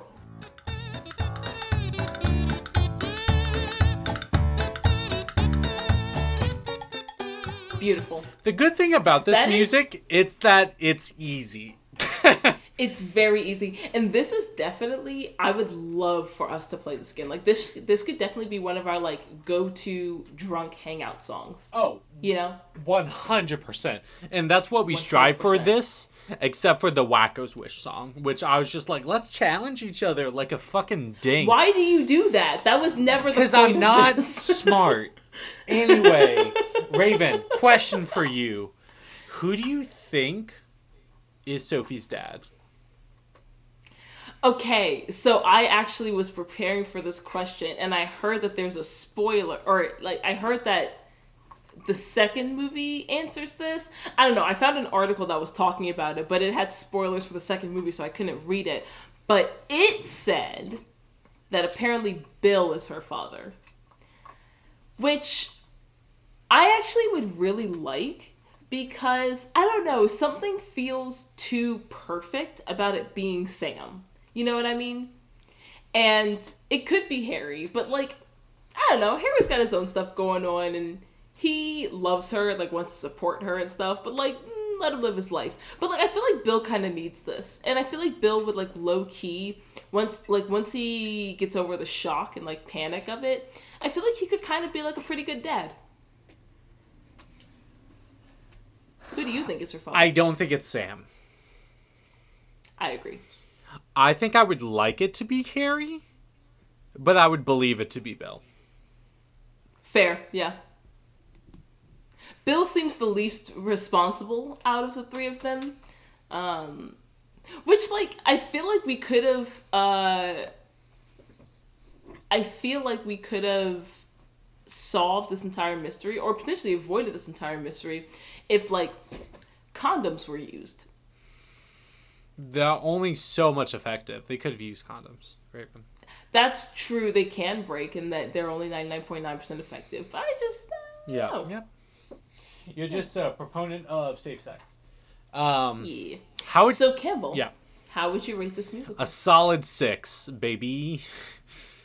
I would go a five, which I think is the first time I've ever rated a musical lower than you. You we say things like that all the time, and I don't believe that's true. At, this is at the very least one of very few. I would agree with that. where I, would agree with you. that, baby. Yeah. Um, yeah. Since you asked me that, Raven, where would you find us? You can find us anywhere podcasts are found. That includes larger apps like or, or music apps like Spotify and stuff and iHeartRadio and Pandora. You can also find us obviously on the podcast apps like Stitcher, like Google Podcasts, like Apple Podcasts. Um, anywhere that you prefer to listen to podcasts, we are on that platform. And if you find us uh, and you en- well. Obviously, you found us because you're listening to this. But if you like share this with other friends and stuff like that, um, we hope that you encourage them to like us and rate us um, and comment if they have questions or they have a musical they would like to suggest or just like any ideas or thoughts or, or responses to our episode. Um, we would really love to like hear back from our listeners. That'd be really awesome. Um, if you do have the ability to rate us, which I believe Spotify just introduced, um, and like other platforms like Apple Podcasts already have in place. Um, if you feel comfortable rating us five stars, that would be fantastic. Um, if we do get a good rating, then the higher our rating, the more likely that we will be promoted to other listeners and other people that maybe have not been exposed to the podcast. Um, and the more people that we bring into the fold, um, the more Uh, people the that we can join the cult, drink the Kool Aid, um, the more people that we can promote music education and the importance of music education, especially in young children's lives. Um, and that's just really what we're all about here. We're all about drinking and, you know, promoting stuff for the kids. Drinking, those two things jamming, promoting. Facts. Uh, bye bye. Bye bye. Bye bye, Bumblebee, Bumblebee lady. I love you. Bye bye.